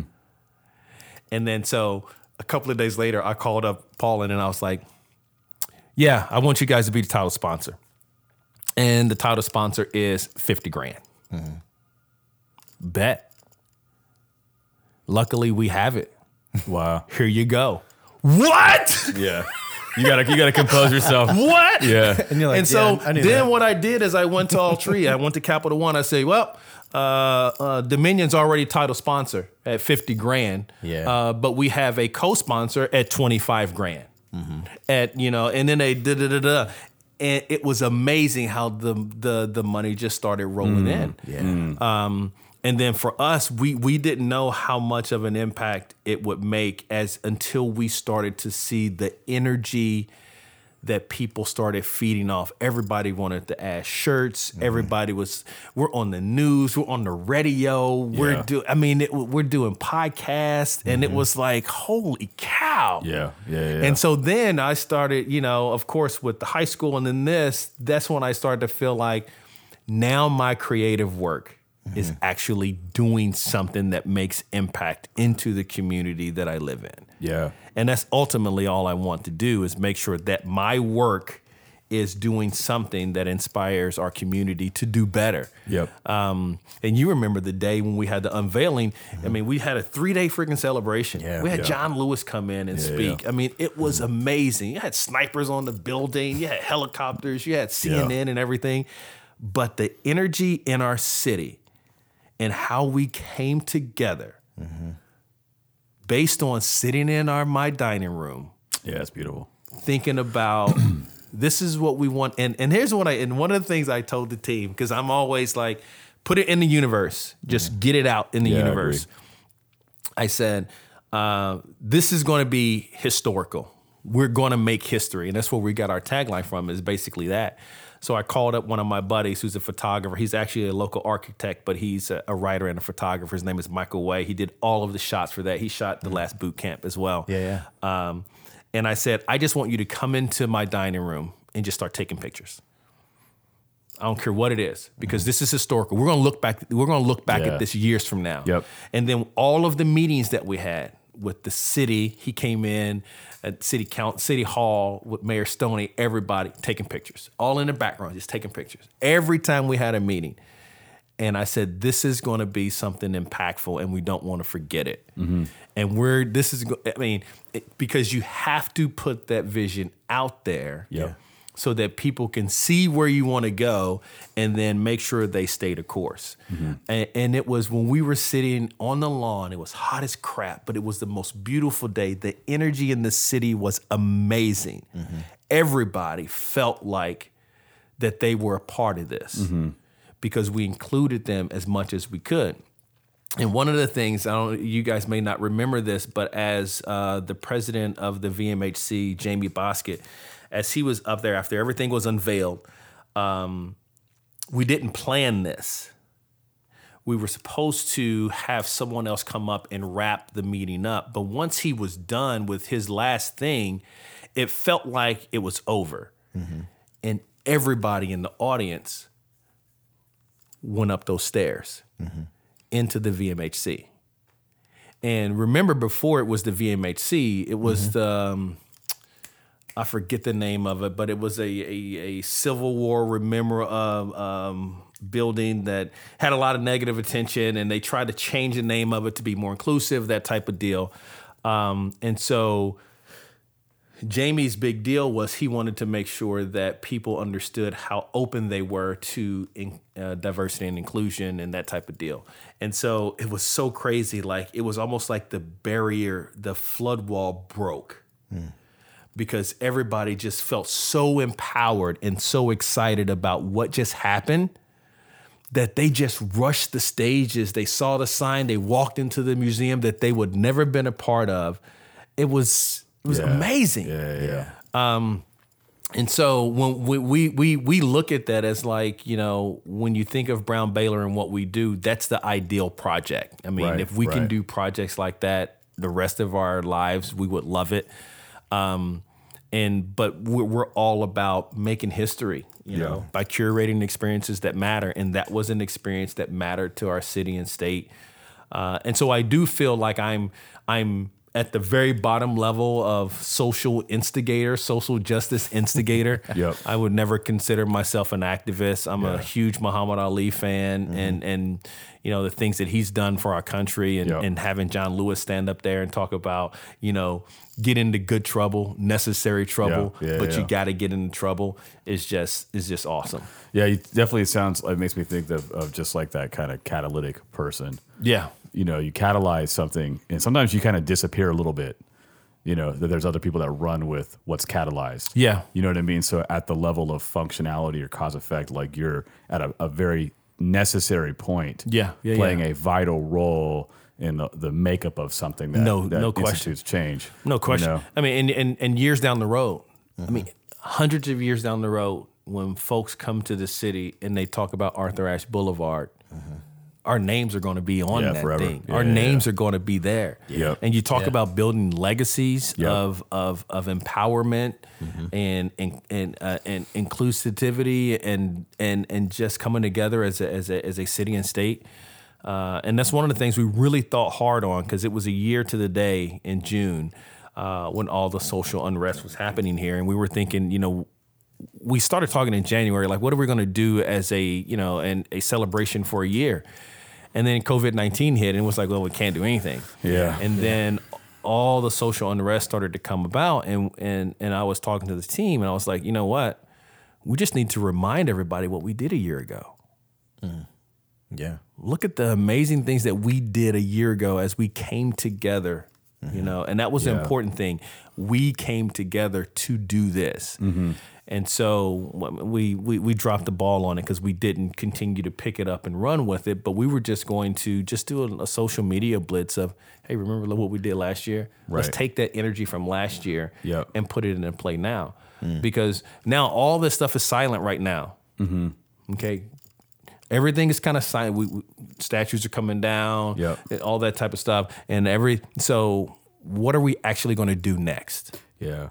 One thing I like, I guess this is just my brain's just heavy on gardening metaphors always, but the seeds go into the ground and do significant work, but some of that work isn't seen for a moment Right. until it breaks ground. Right, right, And I feel like what you're talking about with Arthur Ashe is that that project uh, had its initial planting, Yeah, right? yeah, yeah, yeah. And so even if even if you you you know you you feel like you dropped dropped the ball or had, had just hadn't picked it back up, I feel like it's the seed that's in the ground Mm-hmm. that has this uh, period of time to break ground Yeah. afresh. Yeah, yeah, yeah. Um, especially in light of what's transpiring. Yeah. So there's some kind of almost providential aspect to the timing of things. Mm-hmm. Yeah. You know, I think about that. I think about the rumors of war.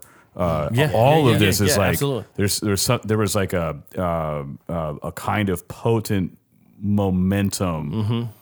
that uh, anticipated what we're what we're seeing right now. Yeah, yeah, And that that is. I had a conversation with someone yesterday. They were uh, they're living in a different state and they're going to be doing work here.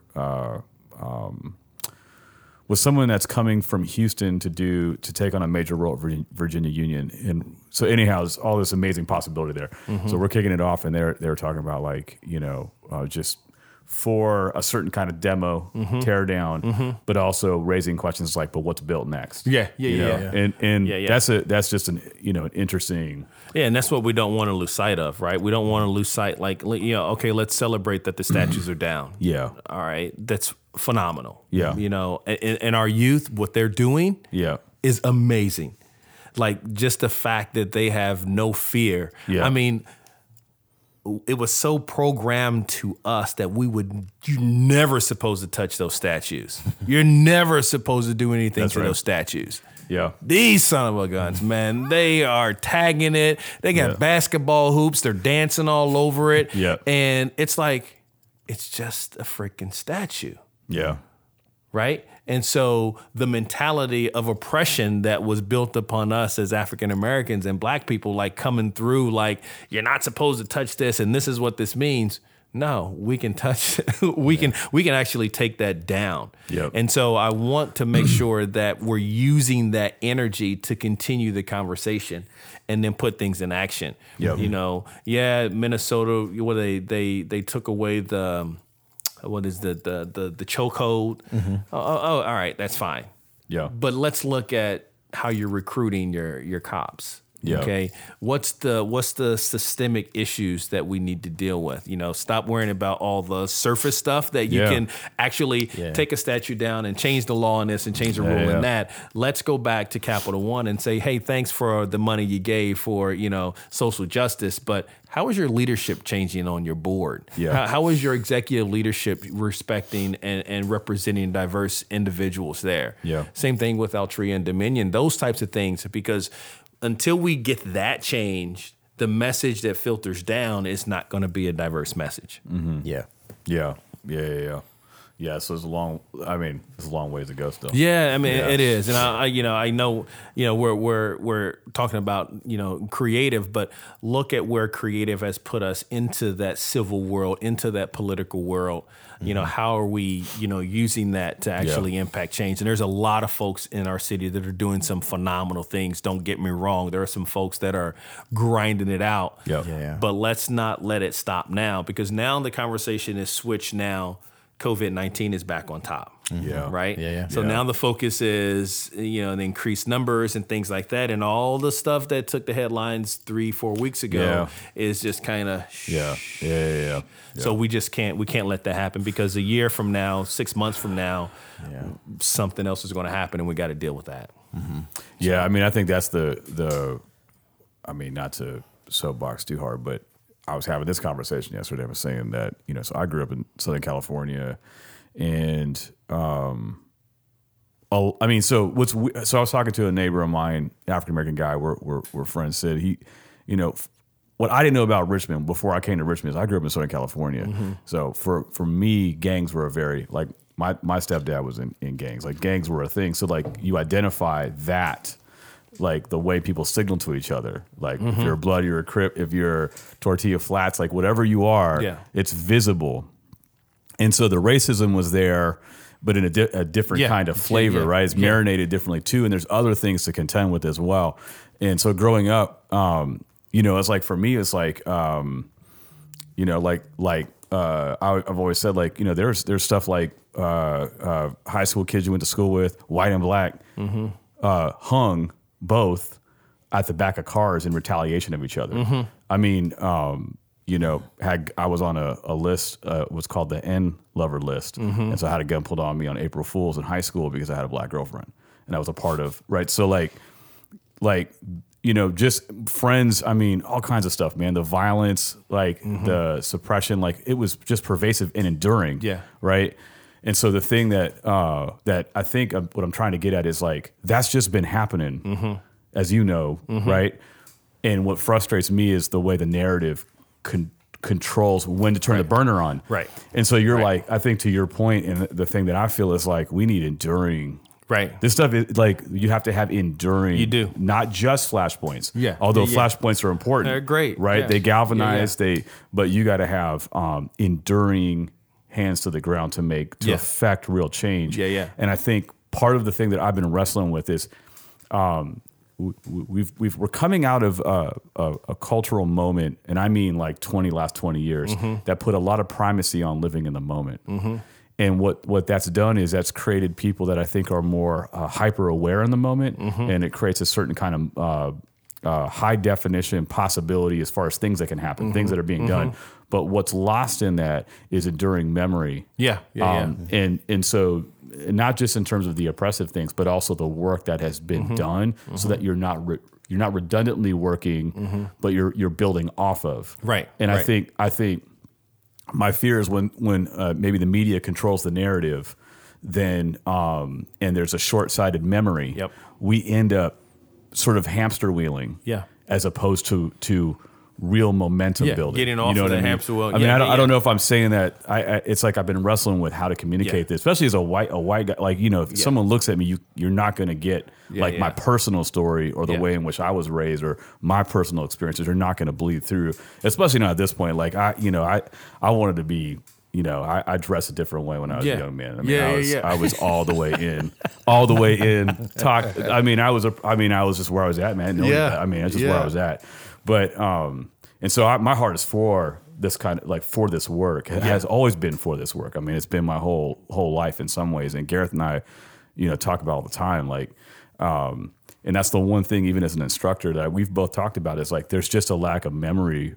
There's there's great energy, like you're saying. So there's all this wielding power, but then there's like, but we got we got to We got to keep it going. we got to keep it going, and we got to know, like, we got to know that um, um, we don't want to repeat the same problems. Right. Mm-hmm. And there is some good legacy. There is some legacy, man. Like we, we don't want to violate the legacy of those that have come behind us to do this great work, Mm-hmm. because what you're doing is you're you're predetermining that your legacy won't last either. right. Um, and so I don't know. That's just a, a component to this Yeah. that I've been thinking about. Yeah, yeah. Because the the the, the bed layers need to be uh, thoroughgoing Mm-hmm. and enduring. You know. Yeah, and, and what I think is happening, I mean, imagine where we started the conversation off and, and where we are. And I think what's what, what's happening in today's world is we are actually having these conversations. That's right. Uh, and I think that's the most important thing is to have these conversations. I don't feel any issue if I went to Gareth and said, "Hey, I want to. We need to talk about this." uh, You know. Yeah. Yeah. Yeah. yeah. And, and I think you know being open and and empathetic and compassionate and trusting to have a true conversation to learn about what you can do better or how we can colle- collectively work better together is huge. Yeah. And you know, I had some some some friends, you know, some white friends call me during the pandemic, not the pandemic, but during the the George Floyd and all the social unrest. And some called me right as it was happening. Some didn't call until a week, two weeks, three weeks. Mm-hmm. And the whole thing is I I didn't know what to say. Yeah, yeah. And and and and what can I what advice can you give to me? Mm-hmm. And the first thing I would tell them is what you're doing now. Yeah. The fact that you called yeah. means so much Yeah. now let's you know start talking about some of these things because a lot of folks were hesitant on reaching out because they didn't know what to say and they didn't know what to do so i just kind of stepped off and i was like just call just call your brothers and your Yeah. sisters and just check in on them because Yeah. then that goes into a situation of okay here's how you can you can Yeah. you can help us with Yeah. this so i think we're on the right track i think the energy is there i just don't want that energy to die, die away. i don't want That's it to be a flash in the pan and Yeah. everything Yeah. is great the statues are taken down Yep. richmond's feeling good about that but we don't take it any step further Yeah, I loved it. I mean, I, I'm eager for a re-envisioning of Monument Avenue. yeah, yeah, I don't yeah. even know. And, Oh, yeah. You know, Yeah. the thing is, is what did I see? Was it Miss? Was it Mississippi that had the uh, the changing of the flag, Yep, and then they yep. they reached out. This is where creative comes in. They they open up the the the the floor to creatives to submit ideas of the new flag. Yeah. Yeah, Yeah. I got a. And some of them are so legit. it's crazy. yeah, that's dope. And so if you think about a call to action, Mm-hmm. an open call to action of your idea of what this new boulevard, what this new monument Ave could look like. Yep. yeah, yeah. Are you kidding me? Yeah. All the creative talent we have here in Richmond, all the entrepreneurs, all the smart, innovative folks we have Yeah. here in this town that want to do something great. Come on, man. That's the thing, though. I'm just. This is just me. It has to be great, though. My only Yes. fear is is that it can end up being the opposite because you're back to the point about how do we get the, the folks that have the the the dollars mm-hmm. to sign on to something that maybe is more challenging visually or or excellent and maybe supersedes their realm of comfort. Mm-hmm. Because sometimes with public art, it so my whole thing is like public art should be the best art. Yeah, yeah, Yeah. And it should challenge, educate, inspire, enrich, and anticipate. It should lead the charge. Sometimes what I feel like happens is it's it's the most banal mm-hmm. because there was too many uh, cons- there's too many constituencies to to mm-hmm. satisfy. Mm-hmm. So it becomes bare minimum. My fear is that's what happens. Yeah, like I'm like, yeah, yeah. please don't let that happen. Like, Yeah. can we can we? Because I mean, Richmond Richmond has a chance. I mean, the soil. No, yeah, that's, that's a good point. You know what I, I mean? I, Yeah, so yeah. it's like in these conversations, man. I, I'm just I, I, I want because I believe what you believe. It's Yeah. like, man, I've been here. Like this place, it we can- should we should we should be killing it, and we can. I think we can. It's a question of if we're let Yeah. if we're allowed to Yeah, do yeah. it. If we're allowed to do it. Yeah. Yeah, I remember The when I- power brokers will allow us to be power brokers. No doubt. I remember when I first moved here, the first thing that, that anybody moving to a new city would do is go downtown to their city and see what it's like. So, being a creative and an artist, I'm looking for great stuff. Yep. And I walk downtown and there's just shit boarded up. There's, I'm like, what the hell is happening? What's going on? Yeah. You know? Yeah, yeah, yeah. Uh, and I think, you know, we could, I think we can bring it back, man. I think this is a great opportunity. You know, you got a lot of our leaders that are getting older, that are, you know, things are filtering down to their, to their next generation Yep. who has a different perspective on things. Um, and you, you got some, you know, yeah. I, I just feel we're at a great I think we're at a great turning point to where if we're really going to do what Richmond if we're really going to be what Richmond wants to be what we say we want Richmond to be yeah. here's the opportunity Yeah, here's the it. oppor- here's and we Right now. Yeah, we can. Yeah, I remember we, we moved to Richmond from California, and I grew up like around Venice Beach, and it's pretty. I mean, it's pretty Yeah. diversified, man. It's, Yeah. In the '80s, it was it was wild, wild, wild. I mean, this is back like Whoopi Goldberg was doing comedy before anybody knew who like. Yeah. I mean, it was a different. I mean, I'm just saying. So you so you come to um so then my wife and I were in Sacramento. Um, which has some parallels to Richmond as far as just aspirational size, yeah, and yeah. town, city, you know. So we we come here, like like blind faith. Like I got a number one public art school in the know, country in my. MFA, so I'm like, okay, I, I did my MA. I got, I was like, I'm gonna go to Richmond. The work that's coming out of this department looks really good. I feel like this is a home for me. Yeah. And so we just drive, man. We get here and uh, we pull in, and my wife just starts crying. You're like, what We- the hell? Where did where in the world? And so then I'm walking, and I'm like, I'm like, and I grew up in some intense environments, man. So I'm like, I've never, you know, I've never seen like a burnt out home and someone selling an apartment for a million dollars, like Next that- to each next other. to each Yeah, other. yeah, yeah, yeah. And then you're seeing the, you're seeing it like the first day, man. I'm seeing the racial tension just on the sidewalk. Mm-hmm. Yeah, yeah, just yeah. people walking, the way they walk by each other. And I'm like, where, where are we? Yeah, yeah. Like, and I'm, my mind starts to process history, and I'm like, oh my gosh, the roots here are. They weren't cut off and replanted like they were in California. Yeah, yeah, yeah. The roots are deep. yeah Um, and then and then they then the school takes me to Monument Monument Boulevard. They're Yeah. like they they they're like, yeah, we'll give you a tour of the city. And they go, yeah, this is our our hallmark is Monument Monument know. Boulevard. And I'm I driving and I'm looking at my wife and I'm like, where are we? Yeah, like yeah, yeah. what? like bizarre, man. And Yeah, that was yeah, in yeah. 2007. Yeah. And so then so the cool thing was to your point is like you're seeing spots that I mean, Carytown is just like decimated, right? Yeah. And then all of a sudden, man, you start seeing, oh, somebody, people are doing work here. Yeah. This Yeah. isn't. This doesn't have to stay this way. Right, right, right. And right. so over that, de- you know, 13 years now, which is crazy to me. Like, um, I mean, we fell in love with the city, Yeah. meaning the people. Yeah, yeah and we're yeah. like, we're committed to being here. And, and well, what can we do to change it? What Totally. can we do to get it? You know what I mean? To to where we want it to go. And that's that's what's great when we we've got our generation that are that is really looking to do things. You got the younger generation that is actually saying, "No, we're not going to be bound by these rules." You know, what can we do collectively, and Yep. how do we get that message out? Yep. um, from a creative standpoint, Right. Um, to really start to galvanize and energize our, our, our communities to actually start, you know, doing some things. Um, it's exciting. You know, it's it's sad that things like COVID nineteen and you know all the police brutality and all the Yeah. social unrest Yeah. is is on forefront, but. The silver lining, if there's any silver lining in the pandemic, it's that folks had to sit there and they had to eat it yeah, it's interesting. they had to sit there. They couldn't say, "Oh, I knew nothing about this. Oh, that stuff never happened," or whatever the case may be. You had to sit there and watch it That's a great and point. deal with it Yeah, yeah. because you couldn't go anywhere else. That's all you had. That's right. And so now that it's out there, what are we collectively going to try to do change Yeah, that's big, man. Yeah, Yeah. and it's I mean, you know, and, and I think that it kind of circling back to a point we talked about earlier, you know, um, I think most of us I think we, we have similar mindsets Mm-hmm. in terms of like our our desire to like get out there and mix it up and stuff. Um, it's like now's the time where you want people who are just not going to just be the talkers. Yeah, You know, but of course. people to, like you Yeah. said, throw it out there. Yeah, get yeah, it yeah. out there, and like, hey, maybe it's not the best, maybe it's not the the thing that's going to endure the most, Right. But but we all need to be out there generating this stuff. Like Right. if, I mean, I'm a freaking broken record with this man, but that Oliver Jackson quote: "If you're not making, you're not an artist." Yeah, you know, yeah, you yeah. got to be doing. You Yeah, gotta yeah, be yeah. doing stuff. Yeah, you know, and it doesn't have to be huge.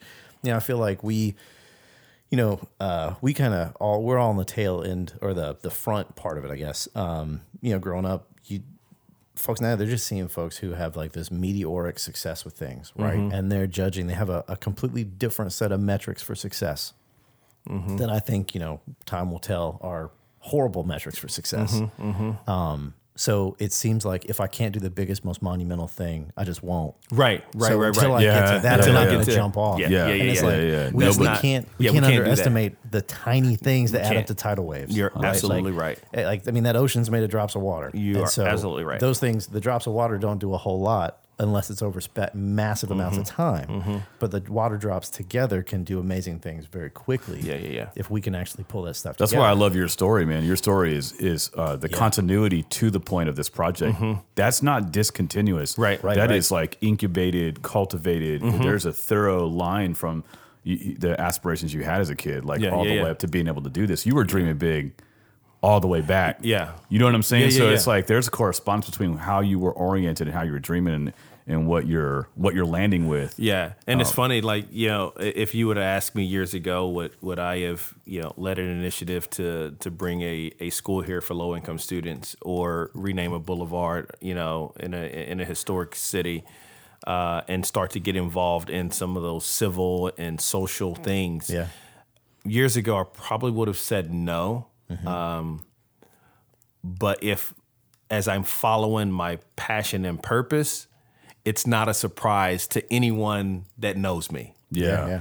Like anyone that knows me, be like, oh, pff, yeah, Yeah. Uh, that that just makes Yeah, you yeah. know you're not one to, to sit inside the lane and stay inside the lane. You're always one to you know you know push the boundaries a little bit. You know, open up the doors of of, of collaboration and really think like, what can we do to impact things mm-hmm. and.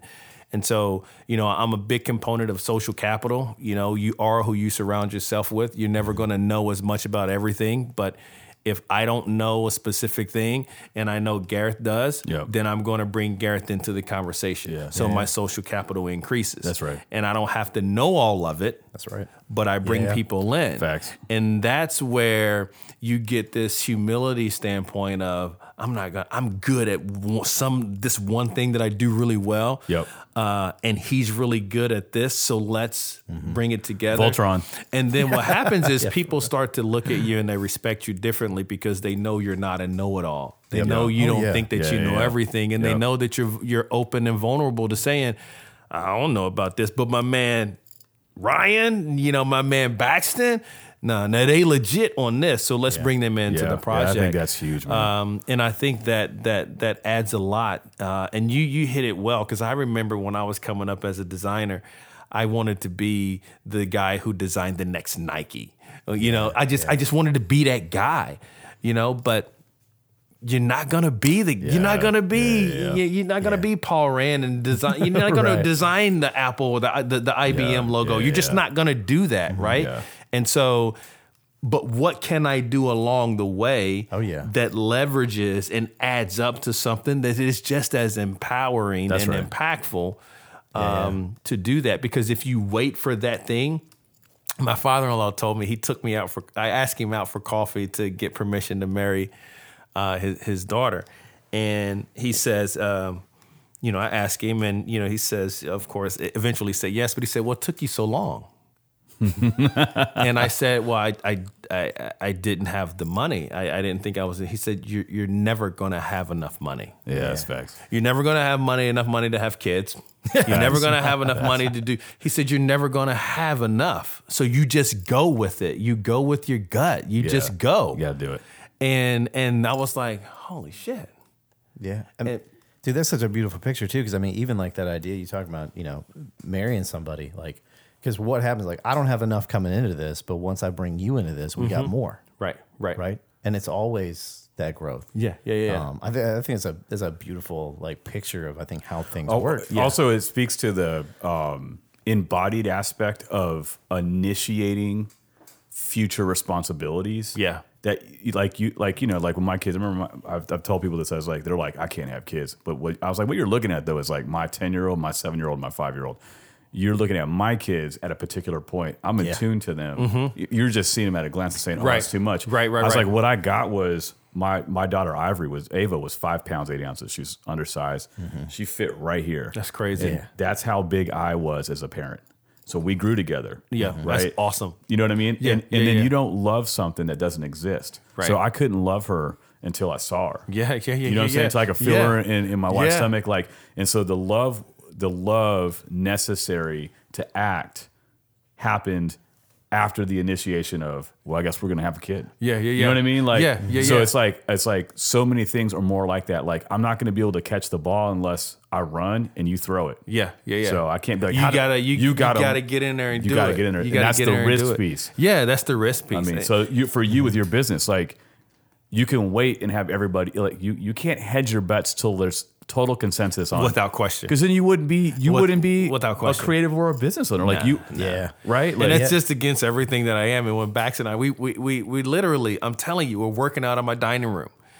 Uh, a, a Panera here, Graduate Richmond Hotel. We worked out of that, and then it was like, you know, if we're gonna do this, we got we got to do this, man. Yeah. We can't like we we can't have people continually meeting us at these odd places if we want to be legit. You mm-hmm. know what I mean? Again, perception is everything. Totally. And so luckily we fell upon this and now it's a whole different because it challenges us now like oh this shit's real now. Like Yeah. it's not Yeah. like I'm just working out of my home. It's a kind Yeah. of side gig and I go to Panera and meet you here and Yes. there. It's Yes. like no, we have an office space now that we now the stuff is legit it's legit right? And so it's it's literally taking taking taking that leap and having the faith that I'm a firm believer of of leap and the net will appear. I've took so many leaps. Even the leap to come here was a leap. The Mm-hmm. leap Swiss, sw- leaving Swiss Army was a leap.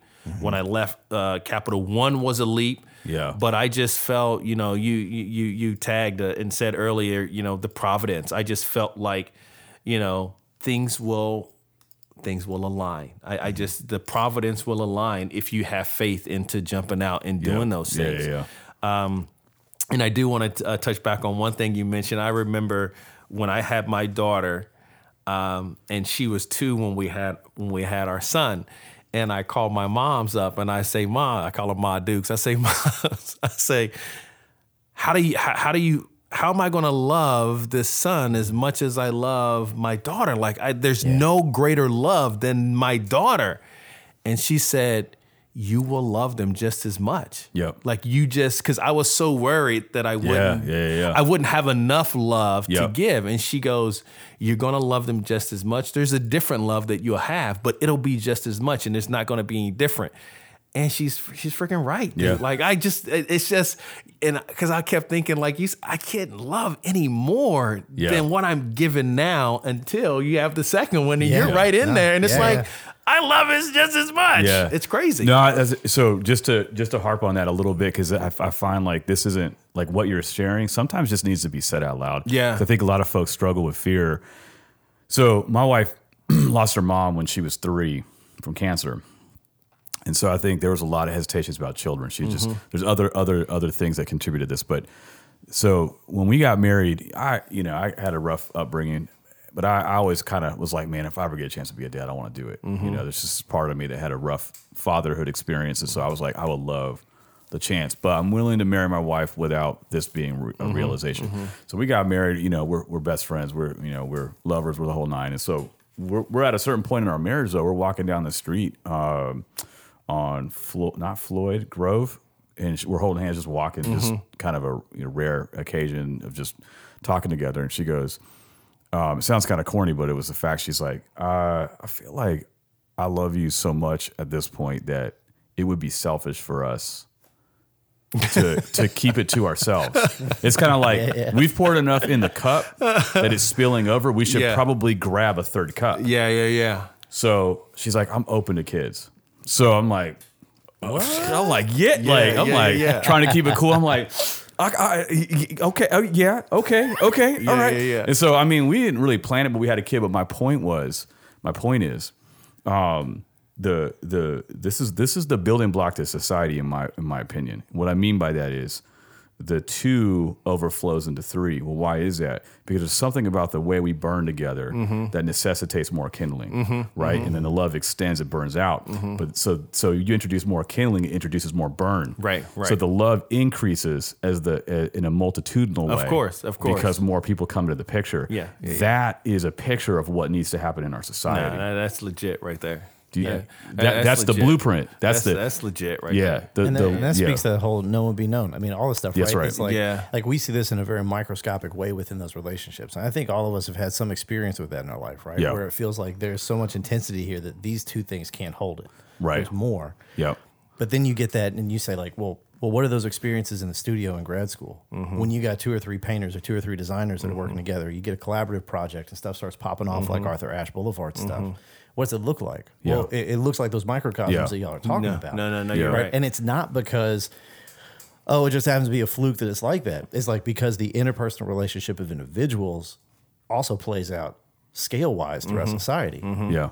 So when we start to see how does your city come together? Yeah. Well, it comes together with with individuals Yeah.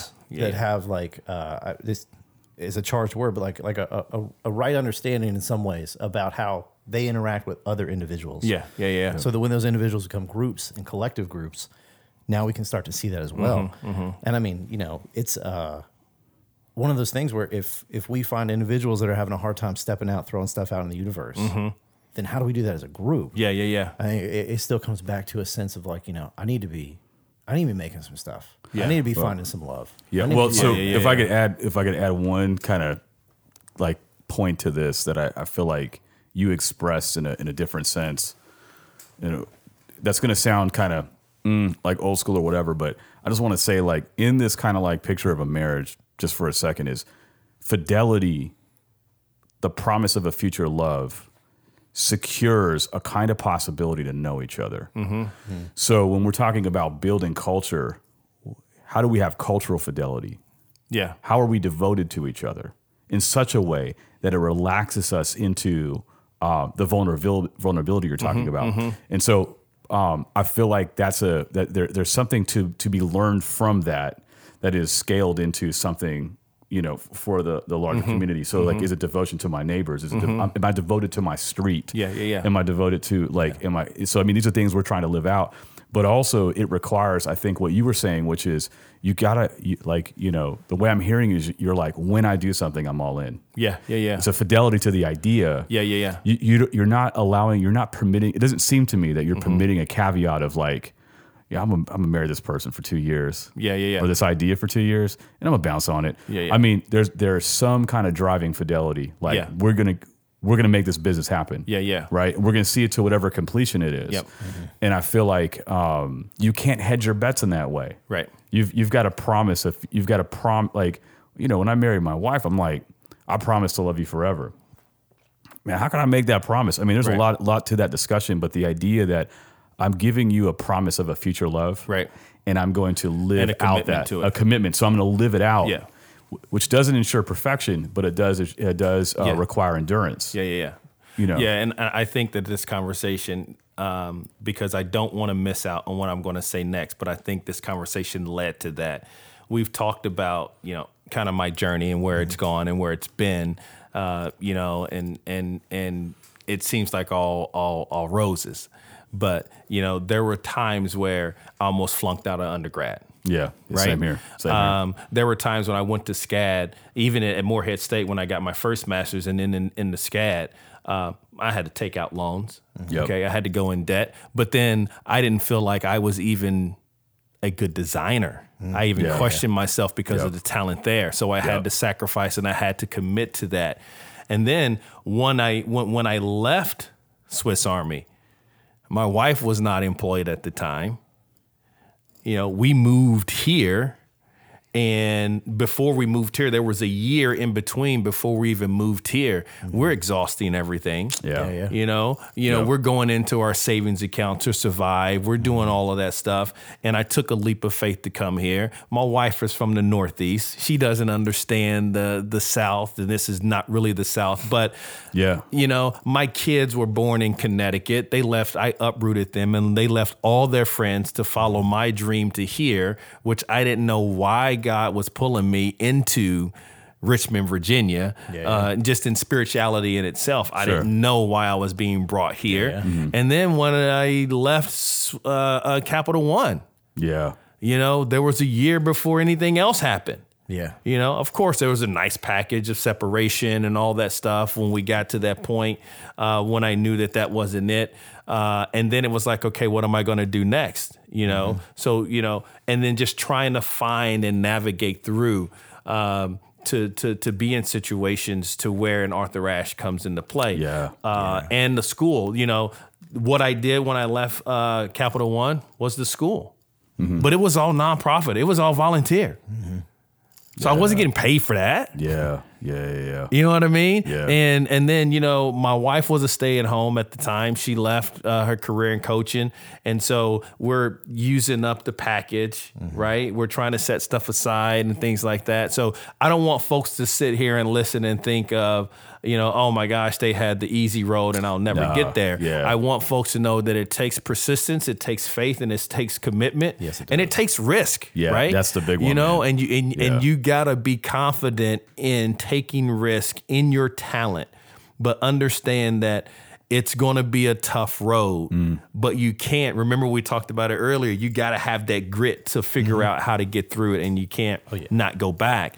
Uh, and so, whenever I give any type of, of presentation or speaking engagement, particularly with creatives, Mm-hmm. I let them know that it's not an easy road because I've sat in some audiences where I hear, "Oh yeah, I started my own company. I'm making millions of dollars, and I got this." And I'm like, "How in the fuck? How the hell you do Yeah. that? Yeah. What the heck?" Give me the details, But man. the thing Yeah, is, is I don't know if Brown Baylor's going to kick off. That's right. You know what That's- I mean? yeah, that's But I got to take a risk. I got to take a chance at That's it, right. and and that's what it's about. Uh, and, and but understanding that there is hard work in everything, and we just have to be persistent. I don't want anybody to think that it was easy for me to get Facts. to where I am.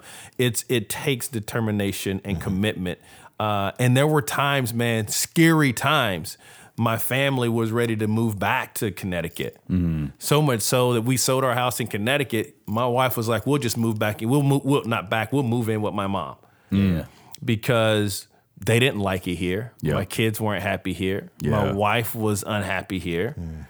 And I'm trying to, and I wasn't really happy at Capital One after about, you know, three months in. I was like, eh, This ain't. yeah, not Yeah. all you cracked up to be. It, it- it's a specific space for doubt. individuals. Some No doubt. people love it. For me, I was purpose driven. Yeah. I want to do work that impacts my community. Yep.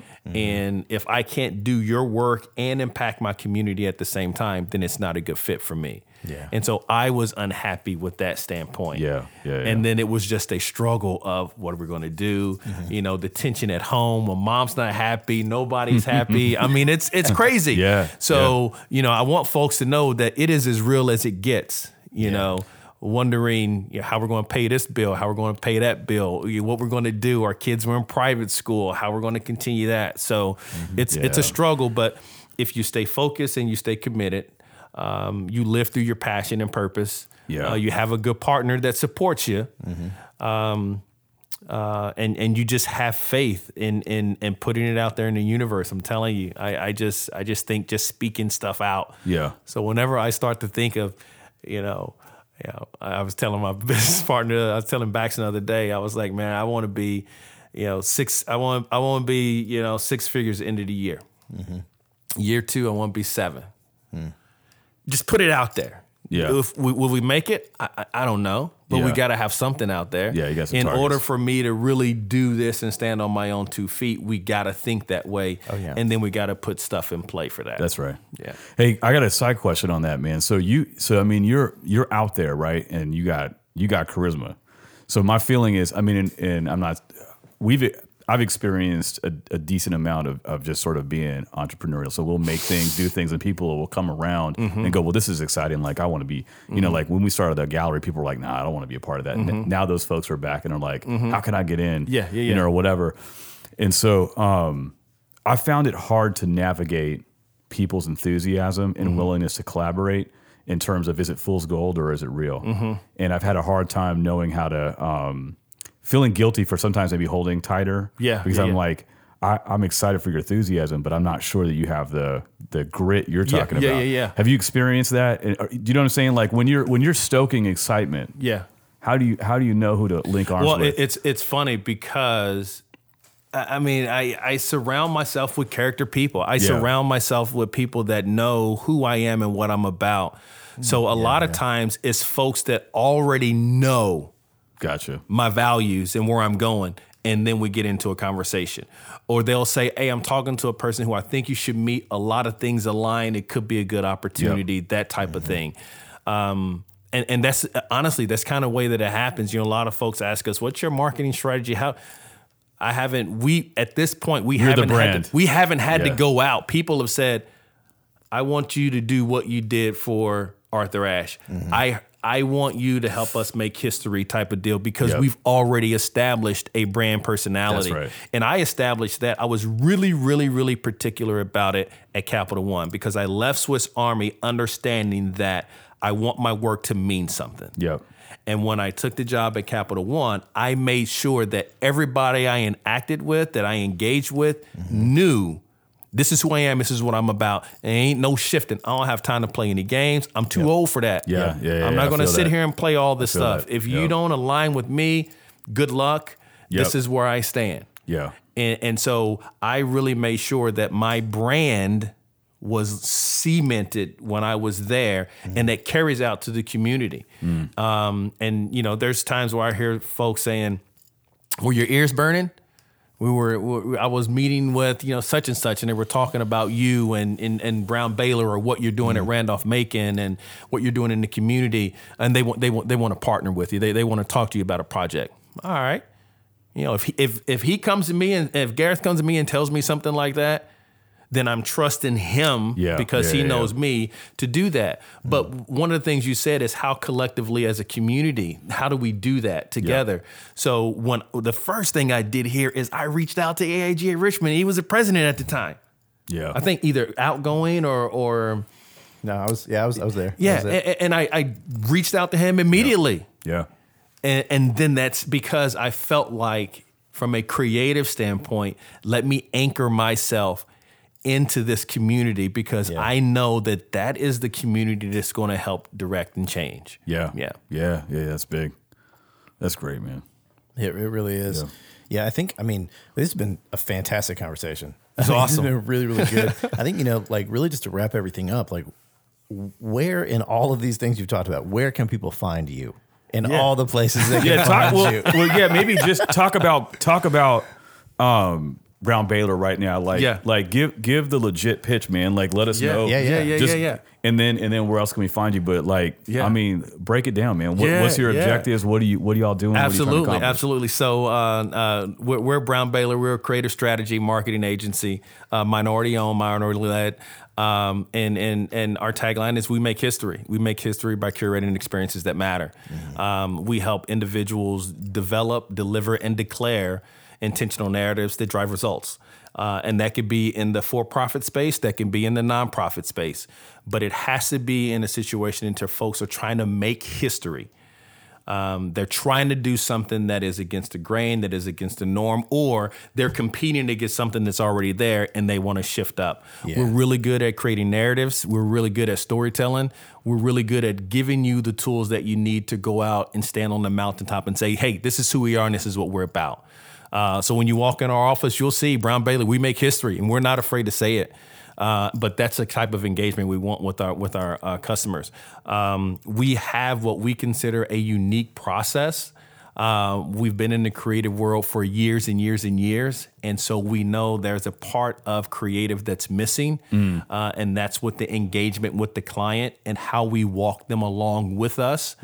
Um, for the solution. So they're already involved, they're already invested in it. It's not like pulling back the black curtain and say, hey, here are your three options. Yeah, Yeah. yeah, and yeah. then you got to explain what each of those mean. Right. You know, by the time we get to that stage, everybody's already invested. Yep. Um, we, we have a client engagement process that tears down everything to build a foundation of, of, of who that organization is. Mm-hmm. We can go from the, the uh, to use the term the rooter to the tutor.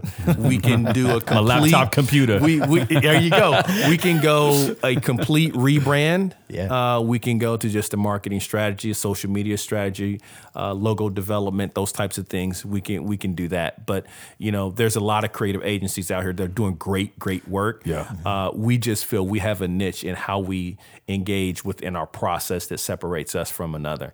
Um, we're right here in Shockoe Bottom, you know, 1901 East Franklin Street, which we call our headquarters in our little space. Um, and uh, we've got we've got a lot of great projects going on working with some things with the Richmond Public School System, Yeah. working with some uh, some minority led uh, commercial real estate organizations. We're doing some great work for Hope Pharmacy up at the market on 25th from a marketing strategy Yeah. standpoint.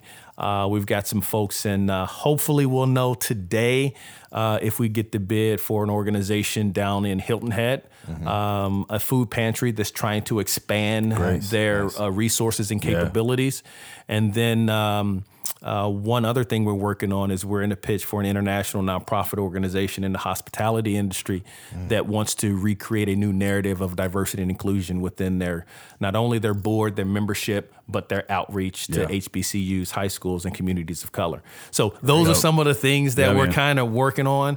Uh, we're hitting pretty good right now. That's great. Um, and and so you know you know looking at that mid six you know low end six figure you know we're we're we're that's where we want to be by by the end of this year going into what would COVID nineteen maybe first quarter. Yep. Um, and uh, you know continually trying to trending up on that. So you can find us at brownbaylor.com. Do it. Uh, Facebook, Brown Baylor, uh, Twitter and Instagram, The Brown Baylor. Uh, everyone that comes in our spot, Gareth was in there. They get a traditional headshot in front of our wall. Uh, we had a custom door made by a local artist, uh, artist here, uh, Keith Ramsey, who does some amazing work. Uh, so it's a tradition that we've built, and then we'll plaster all that on social media. Uh, and you can also find me at Randolph Macon, where I'm doing. A, we're, we're doing amazing, amazing things, sounds developing our awesome. communities, our students, preparing them for the real world, covering everything from financial literacy. Um, That's great. To to to just uh, networking, um, uh, brand awareness, those types of Yeah. things. We're doing all that great stuff. I've been there for going on. This is my third academic year. Love it, love it, love it. Small institution, very similar to uh, to to, Rand, uh, to Georgetown College where I went to school. Um, but really, again, trying to inspire and change the narrative from the history of what was, you know, Randolph Macon has a, you know, a challenging history. Yeah. Uh, and, and, and we need to change that. You know, the population in terms of diversity and inclusion and marginalized individuals is not where it should be. So we need to focus on that. Uh, so I'm doing some things there that, that pushed that envelope as well. Uh, and then staying connected in the community as much Yep. as possible. Um, you know, not an activist per se, but a, a social justice instigator. if I could yeah. use a, a superhero term, uh, that's kind of what, what we'll try to do. Yeah, yeah. Uh, and, and just really try to partner with folks like you all and, and others and really try to, you know, I, I, I want to, you know, stand on the shoulders of others, but then I want to be able to lift the city up higher and put it in a great, right. in, in a great situation. What, I got one more question for you. Yo, Top five, top five MCs. oh, dog, you gonna put me on the spot. I need to know. I need to know. it's a messed up question. It's a messed up question. So I'm gonna go uh, uh, in no particular order. I'll do it that way. Talib Kweli, Mos Cosign. Def, Cosign. Common, Cosign. Um, let's see. So, uh, you got to throw Biggie in there. Uh, and you know what? I'm a huge, I, I'm a huge fan. I don't listen to him as much as I should, but Jadakiss is legit, man. Jada I mean, Kiss is nice, he man. legit. Okay. Uh, and so, of course, Tupac is in there. I put Tupac and Biggie in the same bucket. I grew yeah. up on Tupac. It's hard he's not. he's yeah, totally yeah, legit. What about Black Thought?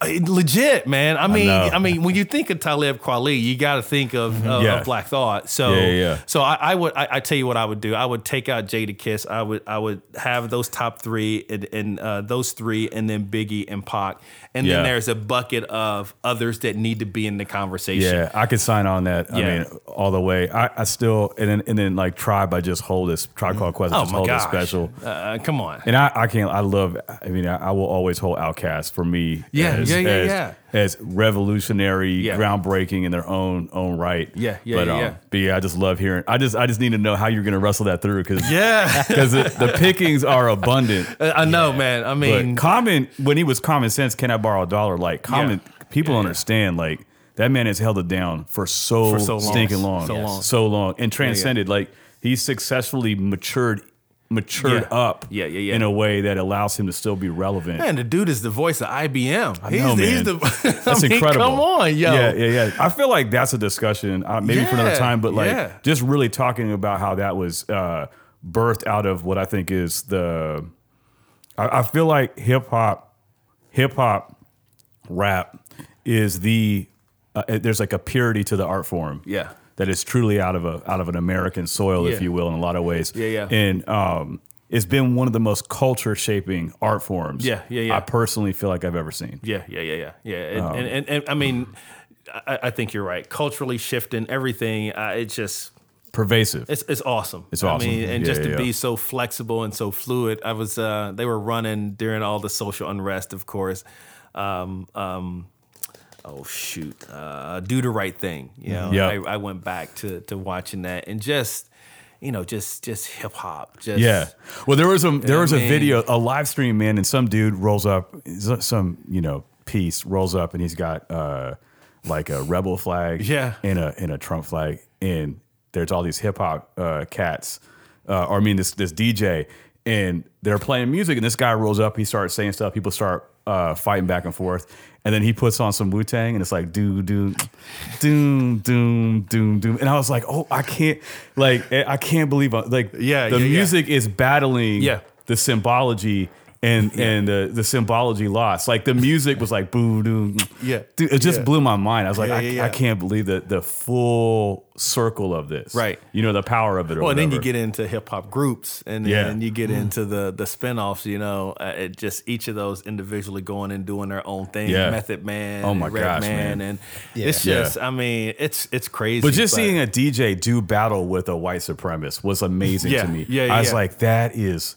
that's that's incredible. Yeah, yeah, like yeah. that that dude just got cold shut down with a guy on a turntable. Man was beautiful. I was amazing, man. Yeah, it was yeah, a moment. It was a singular moment for Yeah, me growing up. yeah, yeah. yeah. Anyhow, well, cool. Yeah, we can thanks talk for about sharing, that man. all day. Yeah, oh my gosh. I'm gonna gosh. go there and bump that today. that's right. That's right. I'm gonna go ahead and put a, a station together with all them jokers in there. Do it. Do it, man. Do it, and then uh, then uh, hit me up with it. Share it. Yeah, yeah, yeah. I got you. I actually I meant to bring some over, so I got some shirts. So we lucked up on this uh, digital uh, direct to garment printer. Um, and we only do limited edition. Uh, right No now, we're doing you know inspirational words during our, our current unrest, um, and uh, we're gonna add a shop button on our site so folks can start dropping some of those in. But we've getting pretty hit pretty good. But I do have some. Uh, one of our, our shirts is our racism is not a debate shirt, uh, and then we have the own your story shirt, and then the the the uh, good trouble necessary trouble shirt. So I, I think I've got some over there. Um, I meant to bring over here for you That's all to come up, by and pick up. And if not, I know I've got some just some Brown Baylor, just yeah. branded shirts. We'll for you rep it. We'll pick rep up. it on campus, man. yeah, We'll- yeah. yeah, Yeah, yeah, absolutely. And we'll, We'll- we'll be sure we'll be throwing these links up in the description. Yeah, That's yeah, right. yeah, Yes, we'll be sharing this, man. Yeah, yeah. And we did. Um, no, he's at the University of Richmond. I was thinking um, uh, uh, Mad Skillz. He's at Okay. University of Richmond, right? Yeah, yeah, yeah. yeah, yeah. We did uh, the Mad Skillz Day celebration down at the Broadberry. We we we, we did that. Uh, he's a solid dude too. Yeah, yeah, yeah, But yeah. I, I was thinking that he was teaching at VCU. Yeah, but it's, that's it's right. University of Richmond. Yeah. Yeah. That's Well, what's dude, up, man. Bet. You uh, you're a busy man. Yeah. So we really appreciate. Yeah, you we really appreciate time. I love it, this, man. man. This Thank is you, great. dude. This is Yeah. great. And I, I always look forward to it. Uh, uh, it's come to be known in my mind as like the Dontrese text. That every few months, it's like you know six to twelve months, I'll get this text. He's like, "Hey, my man, we got to talk. I got something big." Yeah. And so I'm just like, all right, I'm ready to hear it. Let's roll. Let's see what this is. What can we be a part of? So uh, it's always exciting to hear what's going on with you, man. and uh, you know, hey, uh, once these next few years pop off, we're gonna have you back on again. Yeah. and Yeah, I'd love to next touch. chapter. That would be Yeah, that would be phenomenal, man. Yeah, yeah, yeah. tou- touch back in. Yeah, we So. should we should do something in the atrium too, old old school hip hop in Listen, the atrium. my we'll mind- branded shirts. Listen, my mind's make- already like thinking about how do we do a sh- how do we do a show Yeah, yeah. in here and in your Yeah, yeah, yeah, yeah. and get some Yeah, absolutely. I got absolutely. I got thoughts. That's a bet. We'll just so knock out a wall. Yeah, so we- we'll make one big studio. that's what I'm saying, man. All right, listen. Listen, man. It's just gonna be moving into the conversation after the conversation. Yes. I Uh, know, we'll right. let y'all know how it shakes out. got But it. as always, we love y'all. Thank you so Yeah, much for you. listening. That's Thank you awesome. so much for being a part of this Don Yeah, Trees. thanks for put- putting me on. and as always, Yeah, we'll catch you next appreciate it. time. Next time. Yep, thanks. You've been listening to Shockoe Art Speak, a production of Shockoe Art Space. We are an independent, nonprofit art gallery in Richmond, Virginia. We can be found online at shockoeartspace.com and in real life in historic Shockoe Bottom.